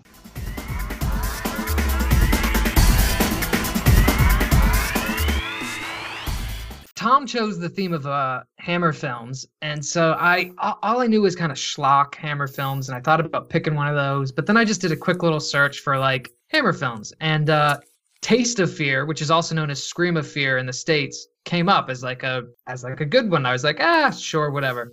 I, I figured I'd just pick it for the podcast, and and we'd see what happens. Um, I just want to say this: we normally we always warn people there are spoilers in our podcasts, and this one has a hell of a spoiler. If you don't like movies being spoiled, you need to turn our podcast off now, which probably 50% of you've already done it, so it doesn't matter. um, and 50% is pretty generous. it really is. But You're an And you optimist, need- yeah, I am, you know, it's a podcast half listened to, which is. They half stopped off. listening after half the podcast put down one of the best Dracula movies of all time. That's what shot him down. Eh, Um, you need to get if, if you don't like spoilers, but you and you don't especially for this movie, you need to just go find this movie, go watch it. Don't read anything about it online. But it's it's such a fantastic uh, film. I, I was really really impressed, and I'm I'm very glad that I chose it. I'm taking full credit for choosing this. Um, I'm gonna turn to Steve. Uh, so I I didn't come into this movie expecting a whole lot. I was kind of just you know just based on reputation and the kind of movie it was. I I figured it would be basically the 1950s version of Pieces. That's kind of what I, I thought I was going to get. And It's a schlocky type. yeah, film. and Yeah. uh, I, I within five minutes of watching this, I was just like completely stuck. I was in this trying to figure out what was going on and who everybody really was and who was really in on this scheme because you kind of get a sense of that early on. And I, I loved every minute of this movie. The acting is phenomenal. So I just I loved every part of this. The characters were fantastic. I don't know. Christopher Lee was- again. Christopher, Christopher Lee, Lee again. great. Um, You uh, it's so I, I have I haven't really summarized this because I don't want to like give stuff away, but essentially the premise is I- there's a there's a a young girl returns home um, she is wheelchair bound, and then she's told when she arrives home that her father is off on a business trip, but then his dead body starts appearing in the house. And people start to think she's going crazy and what is happening to her, and they're trying to figure out this mystery. And as everything unravels, you go on this roller coaster ride of liking certain characters, being suspicious of others, hating some by the end. And it, it just, it really does feel like, it feels very Hitchcockian. Um, the best of sort of a, a, a Hitchcock thing. And it's, um, like you said, it's phenomenally acted. How you feel Gorgeous cinematography. How you feel about the characters drastically shifts back and forth. Right with this, the stepmother, she seems like such a great person initially. Then you realize she's, you know, behind this scheme. But then you realize she's not really behind this scheme, and she actually feels bad about what's happening. And Right. She's a I mean, victim in just- all this. yeah, the, the And Robert's she has she has such jerkhead. an ending. Yeah. Oh, Yeah, God. and I I felt sympathy for her. I I mean, she did. I felt like she didn't deserve that She didn't deserve.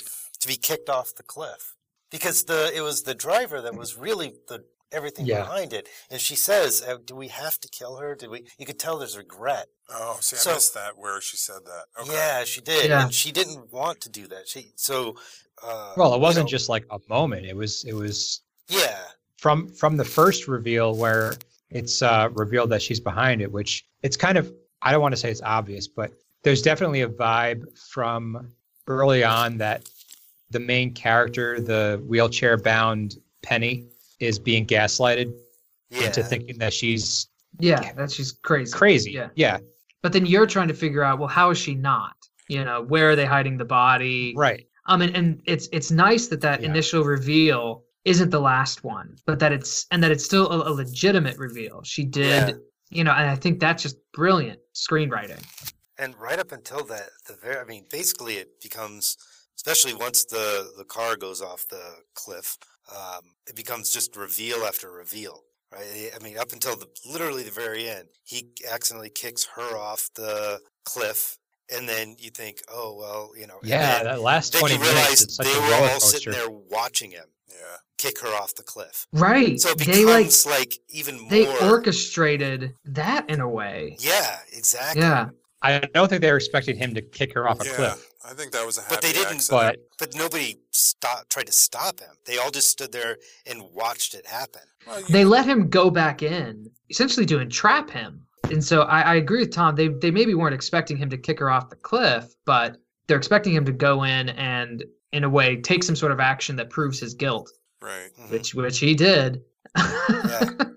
How was he going to get out of that? That's just some brilliant writing. and it's interesting because there's it's actually two it's two schemes happening parallel to each other and in, in opposition to each other. Right, they're entrapping each other. that yeah. by the end when when the when when it when it ended finally i was like oh my god that was awesome. Did it make sense? I have to go back and watch this. I, I was like i want to go back and watch this right now but i've got two more movies to get through. Because I actually watched um, I watched these all all four of these movies that we've done this month. I've watched um, in the last 24 hours, and uh, I, I knew I was going to enjoy Slither pretty much, so I decided to save that for the end. And Horror of Dracula was like the one I was looking most forward to, so I kind of kicked off with that. So this was the second movie I watched, and um, I was just like, man, if I didn't have to watch Pieces and uh, and Slither, I, I, I wa- and that happens rarely these days. I wanted to go back and watch this immediately again. Um, Yeah, I want to see how because th- there are hints that like she's not uh, paraplegic. The, the, like the stepmom comes in right, and is, there's that scene where she's like, "Oh, how'd you get from your bed to the chair?" And it, you know, it, it makes sense later. But when I was watching it initially, I was like, "She's like, oh, I crawled," and it does seem just like a throwaway. But I'm like, "Oh my gosh, they've been hinting at this." Yeah. But the the level of manipulation, because I did, I thought like Robert was like a good guy. Like I thought he was just trying to help Yeah. her out, uh, diving uh, down into I, the I was pool. so mad at him. I was like viscerally angry at that guy. Yeah. How could you? Yeah. And, and part of it is, and, and I'll just get this out there. Um, as soon I've never seen Susan Strasberg in a movie before, and it's it's actually she's the daughter of Lee Strasberg, the famous acting coach. But like, as soon as she was introduced, I I, I uh, She's pretty. I- I'm in love with Susan Strasberg. Oh, I'll just say, I'm, she was stunning. I'm in love with her, hmm A- and, like just immediately knew like classic film crush. And she hasn't done a whole lot, but the fact that she gives such a great performance on top of that is just like, man, I was just totally, totally involved with this story from the beginning. I think that's part of my problem. I should have watched Dracula first because after coming off of this and seeing something that was so well written and so original and my expectations, and, then I immediately watched Dracula. You know, I was still thinking about this movie. Yeah, I mean, you could say the Hammer films kind of made their bones on Dracula. I mean, to that you know, you take a public domain property and do well with it, you know, success financially and critically helps you to build your studio a lot, and you can go ahead and take risks on a script like this, which apparently this kind of like set off a, a spate of imitators. But to trace it back to this kind of like unknown film, because I know people since I watched this last night, I, I, I I've already heard from like people who are like classic film enthusiasts who have never heard of this movie, and to me that's just like criminal because it's such Yeah. a movie. I'd I'd never heard of this. I just randomly ran into it. I thought like, ah, what the heck? Just to throw away. Like, let's see what happens. And I this is this is outstanding. I, I feel like this movie is the kind of thing that buried cinema is supposed to do. We're supposed to go and find these films that nobody talks about. And this should be on that list of movies you have to watch. Like it's Yeah. just that that good. And to read that Christopher Lee called this the best script he's ever been a part of is kind of Oh wow, really? Okay. why isn't it why isn't it seen more? Only took us about eight years to get to this point. We lived up to Kevin, the y- namesake. how did how, how did you feel about this? I really enjoyed it. Um, like you guys mentioned, the- the acting was more natural. The fact that it was black and white could care less about it at this point. Um, like it, and only in the sense that it it doesn't automatically take it down a peg for me like it used to. Um, Mhm. I really enjoyed Yay. this, and it's, Tom, you have won the podcast. Uh, Man, that scene where the car goes out of control and uh, you think, oh, he accidentally just left the brake off, and oh, and it's intentional. And then yeah, you and then they start in the front rolling, and and then yeah, and then you see her father's body. That scene, Yeah. that sca- that actually scared the crap that out of me. I re- light bulb for me. where I'm like, That's- oh, Yeah. I actually rewound that and watched it like t- three or four times. Because you So started to it's think like- like, am I crazy? Did I see I was that? like, wait Did I? what? Yeah. What's yeah? What's going on there? I, I couldn't make the connection. It's like my brain couldn't put it together. yeah. It's rare for me that a movie can that first scene where she sees her father sitting in the chair, like that was a really spine chilling scene. And that's pretty rare for me, even for a modern film. It was just like so effectively done. Like Yeah. he's sitting there and you're just like staring at him like what's gonna happen now? And like she just has that moment of realization and screams and it's like, oh my god. Yeah, I didn't know at first. I'm like, why did she scream? And then, you know, I, She realized he was dead. Yeah. Oh, yeah, she knew I he was realized, I, yeah, I figured that out afterwards, too far afterwards. But I'm like, wait a minute, why would she have just screamed after staring at her dad? But then also, I didn't. The very first opening scene when they're pulling the the girl out of The the, body lake, out of the lake. Yeah. So that's that's the real That panic. that was the real yeah. Because every now and then, as I'm watching this movie, I'm like, what does this have to do with the girl in the lake in the beginning? And I'm like, maybe I missed something. Maybe it was. Oh, I think you missed the part where she says my companion drowned. Yeah. Yeah. Oh, Yeah. yeah. She was talking about her her best friend who was like her sister who Oh. was was like a really Fucking skilled kids. swimmer who just happened to die swimming. Right. It's like something's weird about that, right? Yeah. You don't Mhm. realize it till the end. Yeah. You don't start putting everything together. Yeah. Yeah. Um. So let's let's grade this movie. Uh, Tom. Easy A. This is the best film we watched this month. This is not Easy A. This is a better movie than Easy A. Uh, Steven. Easy A. Kevin. definitely D. yeah, No, I'm just kidding. It gets an A. I'm I'm giving this an A too. I don't have any. I'm not gonna. You're just doing it for the gold star. I kind of am, but I think this is a legitimately buried masterpiece. I think this I is. thought I I was gonna have to agree. defend. I thought I was gonna have to Yeah. come on here and defend this movie. Like I said, I I, I, I definitely should have watched Dracula first because my this movie made my expectations way higher than they should have been. All right, so that gives um Taste of Fear the coveted gold star Yeah. or uh, Scream of Fear. Right, Scream it of Fear. called Taste of Fear. Okay. So if this thing is has a that should be my third gold star. tying me with you, Steve. Oh no. We're still not. None of us is close to Brian with his with his five gold stars and no no fails, no full on solid How many do I have? One or two? You you have one gold star. One. What do I have? Three. pick. You have four, Tom. You have I four do, gold stars. and I've and I've had two within the last couple of months too. Yeah, you've been uh, you've been cruising. All right, so let's add uh, Scream of Fear to your Flick Chart. Flickchart, for those of you who don't know, is this lovely website that you can go to, and there are buttons on it that you can click, and it does stuff. The voice you use is like you had a sash and you were like showing off a car or something. it's leather. I don't know how you feel about manual windows, but it gives it a classic feel. Um, so we're going to uh, match up Scream of Fear with other movies and discuss this and see which ones we choose, and then Flickchart's going to compile a list of our favorite movies for us here. So Scream of Fear, the first movie it matches up against is The Commitments. yeah, Scream of Fear. Yeah, Yeah, I Scream of Fear. Yeah. I can't vote. Um. So the next Oh matchup, no, I did see that. Scream of Fear beats The Commitments. That was Scott's uh, actual addition to the podcast. Yeah. Which well, we then thank him Vampire. He picked Vampire Hunter D, didn't he? Did I he? think I did. No, I I'm think he sorry. did. Ah, Sorry never about mind. that. All right. Everything else he picked was like Twelve Angry Men. they were like they were like these classics of Dead cinema. Poet Society. yeah. Little known film. I don't Hey. know if people are gonna like it, but hey, you guys ever heard of Star Wars? Yeah. All right, uh, Scream of Fear or The Vivitch. Scream of Fear. Yeah, I'm actually gonna give Scream of Fear that We've talked so much about the Vivitch in these uh, few past months because it keeps coming up, but this is the one time when I'll go over it. I think these are both excellent examples of their craft. I think Scream of Fear because it is buried. I want it to be like known more, but it's also just more pleasing to watch. I think this is more accessible to everybody. Yeah. Any human being I could sit down and watch this Scream of Fear with. Anybody. There's an Also, The oppressiveness to the witch that where you just feel the the entire movie just feels like it's weighing you down, which is the point, right? That that Mhm. just the descent into madness kind of thing. But it's still kind of finish the movie and you feel like you've gone to the gym. You know, you're just kind of tired.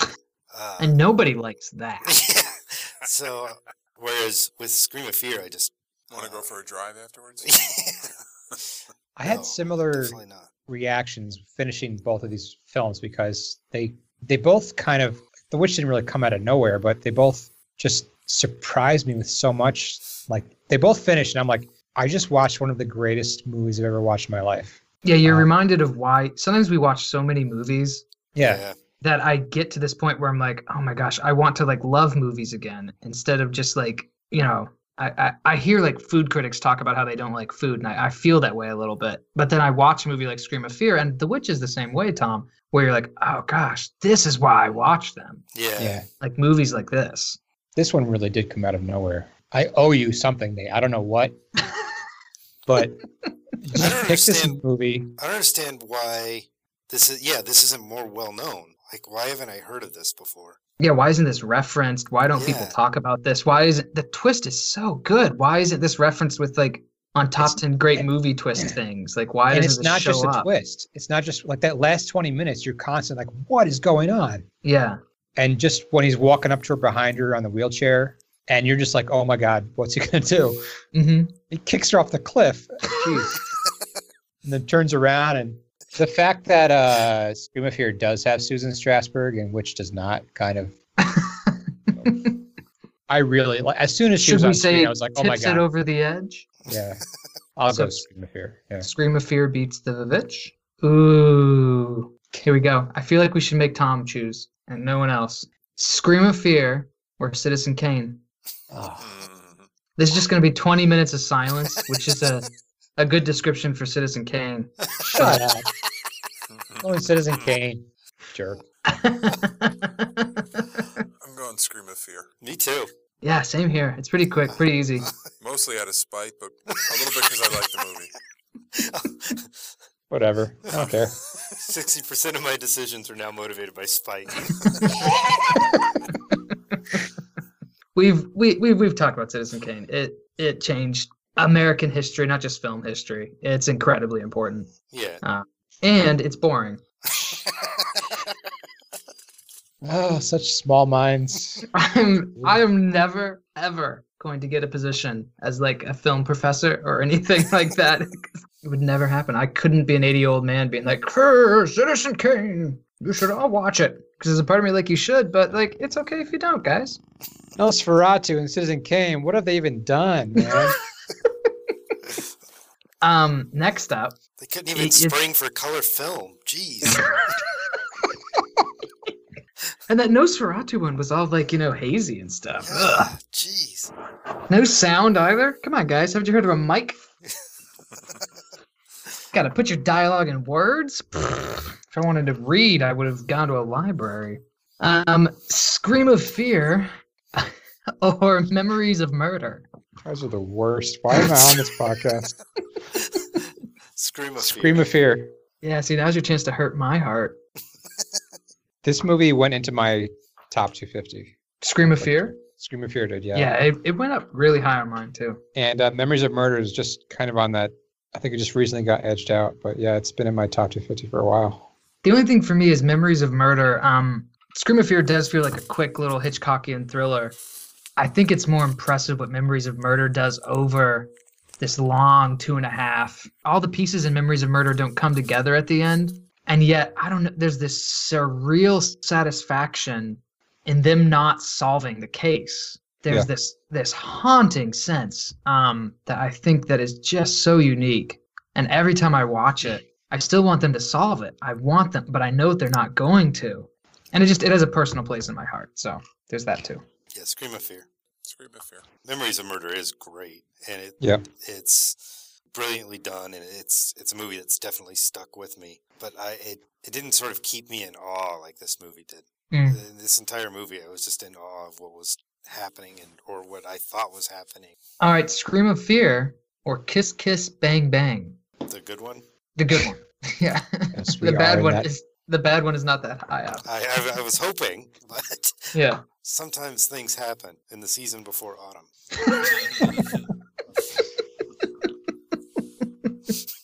This is a tough one for me. This is hard. Scream of Fear.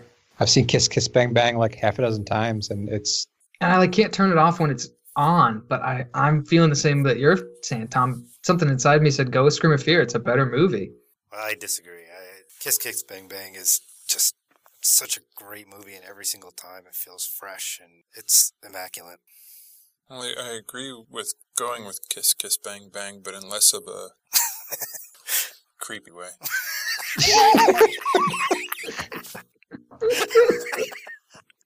yeah. I don't think Kiss Kiss Bang Bang is immaculate. I, I think it's it's flawed, but it's just so audaciously good. I mean, they're both yeah, they're both excellent films. Um, Yeah.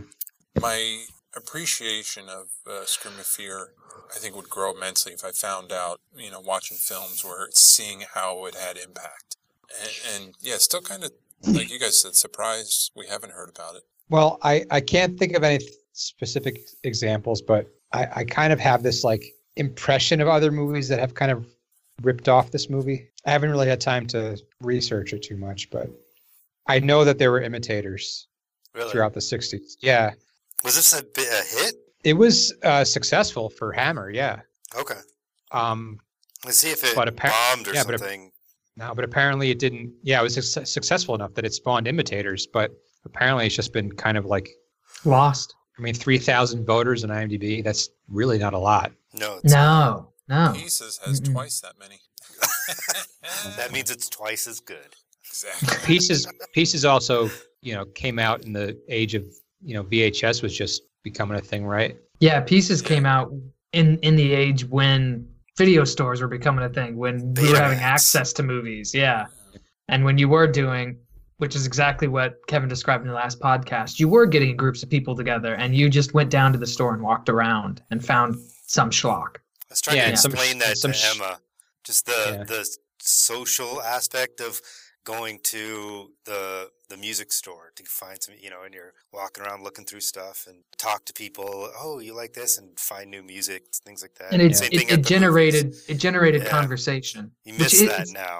You Well, really they do that. it in a different manner. We we don't see it, but that's a whole nother discussion. Well, it's all still it's all electronic now. There's no sort of get together and uh, just kind of run into people that have similar interests, kind of thing. They they can get together anywhere and they organize their separate interests in communities and they right they pop up a YouTube video Yeah, of their favorite artist and then they all discuss it and they comment on it and they'll sit around. I see kids in my school, they will all crowd around that video and talk about it and show it to each other. Yeah. But they're not they're not going to places. And that's great. to like it- it's- exclusively there's, do that. there's, There's an accessibility that we never had growing up, Yeah. Yeah. which is great. But it also, yeah, there something's been lost in that kind of um, the the, imme- the immediacy of being at a video store or or a, a record shop. And a curated atmosphere of that place. Right. Right. Um Yeah. they do lose that, but they're still having the socialization of building friendships and communities Oh, around yeah, shared in a different way. But I'm I'm Yeah. more talking about the sort of accident, like going to the video store and looking at a movie, and someone else that you, like some strangers also looking at a movie, and you say, "Hey, have you seen that?" and have that sort of quick interaction kind of thing. They that might not be there. Yeah. That that Mm. kind of thing isn't there, where you kind of just talk to someone you don't know at all about this one common interest. Yeah, like I've seen- though? What? well, not just. no, just saying that, that eight years of podcasting. Yeah. oh, that was good. Don't know if Uh, yeah. I missed, I missed that. oh, No, Steve was saying, you know, where you can just strike up a conversation on a, you know, common thing. And I, so I said, well, what would that lead to? Eight years of podcasting. You watch a movie? I watch movies. You talk about movies you watch? I do. Um. So where are we at with it? So I think I, I think Kevin. were the movies uh, again? Yeah, what were we ranking? Kiss, kiss, bang, bang. Oh, And Scream of yeah, Fear. Kiss Kiss Bang Bang. I think it was split two Kiss to Kiss two. Bang Bang is a perfect movie. Shut up, Tom. I'm fine with where it sits. So that puts Scream of Fear at 38 on our Flickchart. 608 movies. So the top Pretty 50. damn good for a movie I've never heard of before. Yeah. yeah. It is below um, Silver Linings Playbook. It is below Dead Poets Society. Did he really do that? Yeah. Yeah, he did. He did. Wait, it's, it's below what? Dead Poets Society. What is that? Have you heard of it? We're gonna come back and uh, talk to you guys about our next set of podcast, which is uh, Junk January.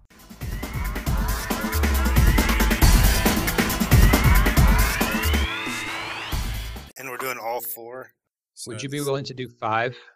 You want to do a fifth one, or is Dan texting you? He hasn't texted me. I asked him if he had any ideas about it, but all he said was, "I'd be up for another Neil Breen."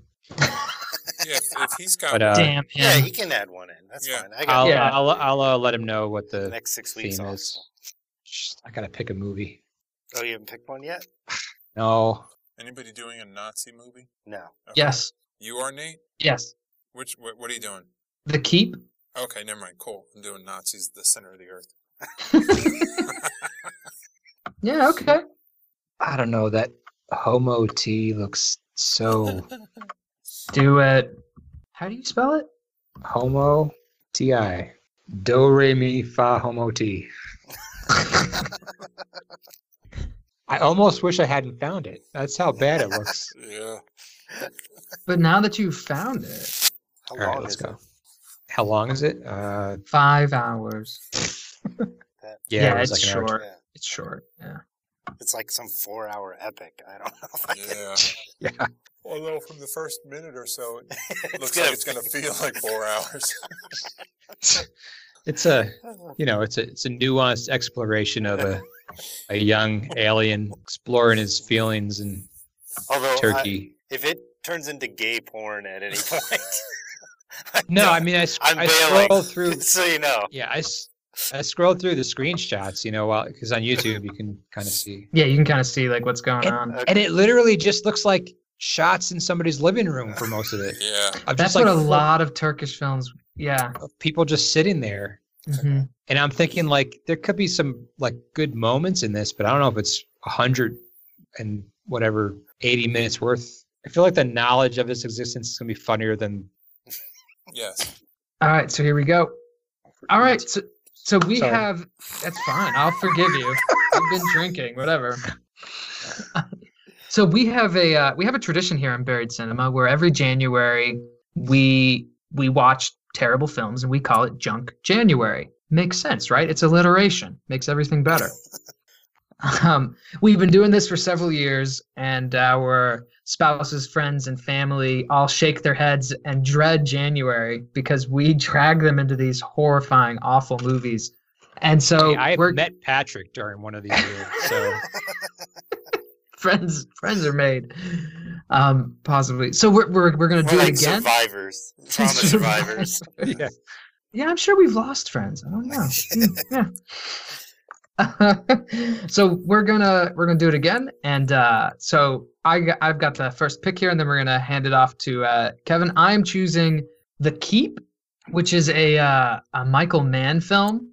Oh, I know what this is. We've decided to do rip-offs, Yeah. and uh, this is kind of a rip-off of um, I don't know exactly what movie, but it's a kind of both like 80s like sci-fi horror. It's it's such a weird thing. I've I've heard a lot about it, and what I've heard is mostly Michael Mann doesn't want you to watch it. Is he he is and it, it stars Scott Glenn and Ian McKellen. Um, and here here's the plot of it. Nazis are forced to turn to a Jewish historian for help in battling the ancient demon they have inadvertently freed from its prison. Starring Ian McKellen. Oh my god. I'm This just could be gonna be a legitimately good movie.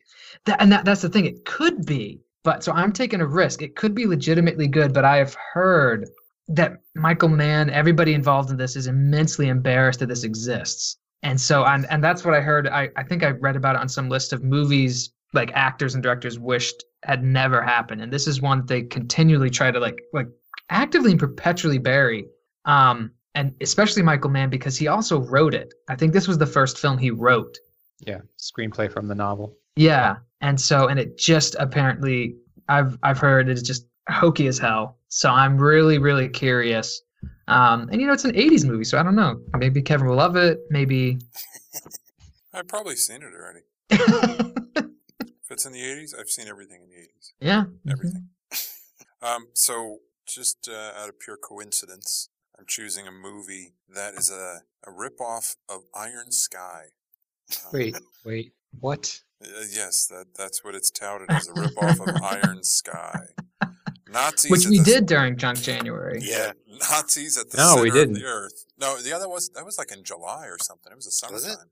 Oh, curse you, Brian. Yeah, I thought that because was I a remember Junk when he movie. when he made me watch it, I was like, "What the hell is he doing?" But anyway, so Nazis at the center of the earth uh, is made 2012. No stars we would know. Joseph Lawson, director. Uh, What is all- the title of it? Nazis, at the, center, of the earth. Oh my god! I said it like three times. I thought you Uh, were just Didn't- describing the plot. No, he didn't believe you. Well, that too. Uh, so, according to the IMDb description, researchers in Antarctica are abducted by a team of masked stormtroopers. They are dragged deep underground to a hidden continent in the center of the Earth. Here, Nazi survivors, their bodies of horrifying patchwork of decaying and regenerated flesh, are planning for the revive, a revival of the Third Reich. So instead of outer space Nazis, we have in the center of the Earth Nazis. I have heard of this movie. Well, I don't have Nazis in my movie, uh, but I do Why have are we watching it? I do have communists. Okay. Uh, so, Eh, um, and Swing to the other end of the spectrum. yeah, uh, figuring uh, you know we've had a lot of great superhero movies this this year. Um, Oh, so you son of a I- bitch. so I, I figured why not uh, keep the trend going, and I'm picking Guardians. I was Yeah. thinking about picking it that. was it was uh, uh, it's a ripoff of the Avengers, basically. But the caveat is you have to watch it with the original subtitles. Yes, because yes, the you original do. subtitles are Oh, they are the work of most art. some of the most hilarious things I've ever heard in my life. Yeah. Uh, so, oh, and I, I just I can't wait to talk about this. Ah, this is one of the few times we can laugh about sexism. Yeah. So I really wanted to do an ET ripoff because there's a whole like industry throughout the 80s into the 90s of ET ripoffs. Um, I'm not gonna pick Homo T. Oh, Damn it. bad. That's okay. Do you guys really, you really want another Santa and the Ice Cream Bunny? No, Do but we want you to pick it. So no, that you're way we can complain. no, I don't. No, I want mean- Never Santa forgive you for- I do not. You're Alright, you're so- right. I don't. Yeah. So I'm aware of a lot of like ET and Gremlins. I was thinking about Gremlins ripoffs um, that I've never sat down to watch because you know why would you just choose to do that, right? But in looking for those movies, I found Homo T, and I was like, this looks like the worst thing. I mean, it's just filled in some Turkish guy's living room, basically, right? Yeah. But it's not going to be like Little Red Riding Hood and the Monsters, like fun.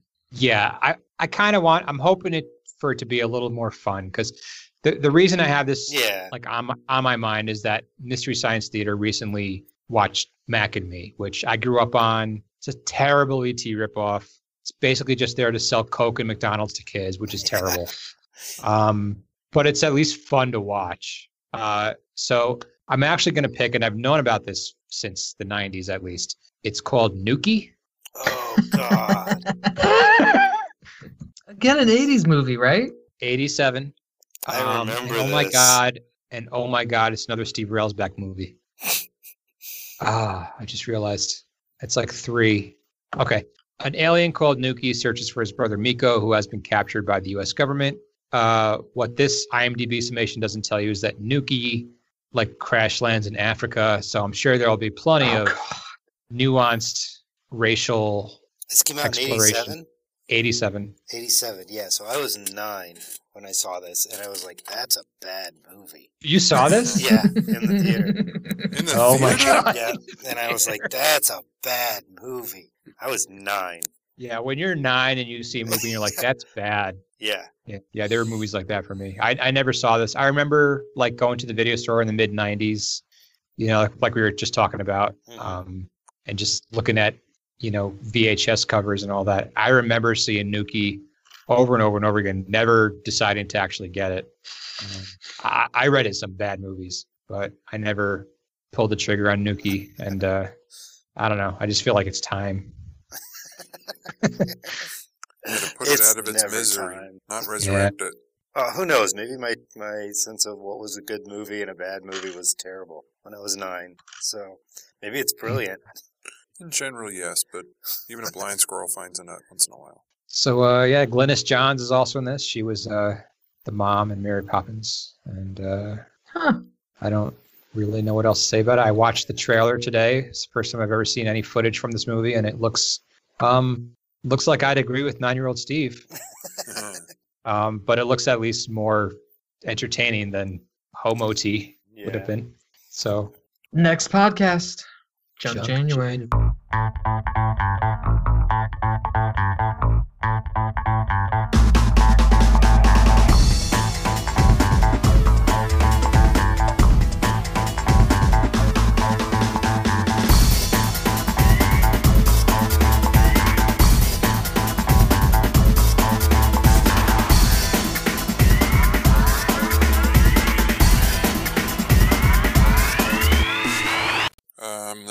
2018 and a 2012 Dogman. 2018? That means that they re- they remade Marcello, Dogman. a small and gentle dog groomer, finds himself involved in a dangerous relationship. No, you want the Oh. 2012. Yeah. I, you're gonna remember this IMDb um, Yeah, read- summary. You need to read the IMDb summary. It's Oh the- no, I haven't seen this because I know you guys. You, you mentioned this last time I started to look it up. You're like, you know, you got to read the summary. Yeah. read the summary. Read it, Kevin. We haven't, This is the haven't read it in a while. You should read it out loud. Read it out loud, please, Hanklin Kevin. Purvis enjoys the outdoors and he loves to hunt. He and his wife Dorothy live on a farm in the rural Midwest. Sounds For okay. some reason, during the season before autumn, Keep going. For some reason. for some reason, during the season before autumn, things start happening.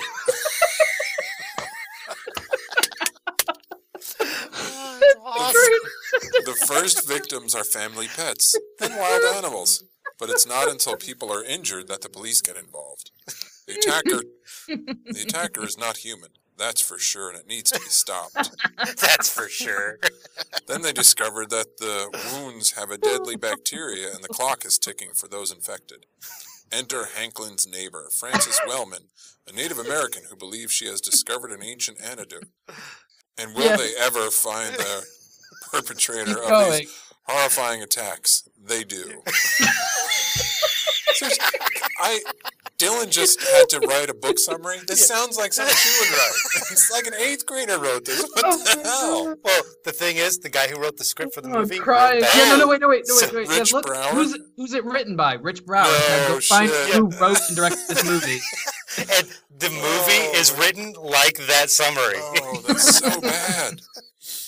It's it seriously is. I, I don't know how this has like not. This is the next the one that people need to uh experience. Oh, absolutely. Yeah, They do. they do. Don't need to watch the movie. Two, four, six. There's only ten people in the cast. Yeah, it's not a big cast. Wow. And was What's this a Dog man. was this a WTF? We had a we had a Dogman moment I think again. so. I had to look it up and and yeah. a junk January. Okay. Yeah. Yeah. All right. You're Yeah. welcome. Might be my proudest moment on the podcast. That was the year there were four of us and we each picked two movies. Yes. Oh, yeah. Oh, we had yeah, we had eight. Who picked Dogman and Star Crash, right? Those are Okay. Nate's two. Dogman Yeah. and Star Crash. Two Star Crash. very fine choices. I've I- watched Star Crash five or six times. I love that movie. How many without Mystery Science Theater? I think I've watched it twice. It's wonderful, even Without without Mystery- Mystery, Science. yeah, it Theater. is. That it's just a gorgeously horrifying film. I love it. it's fantastic.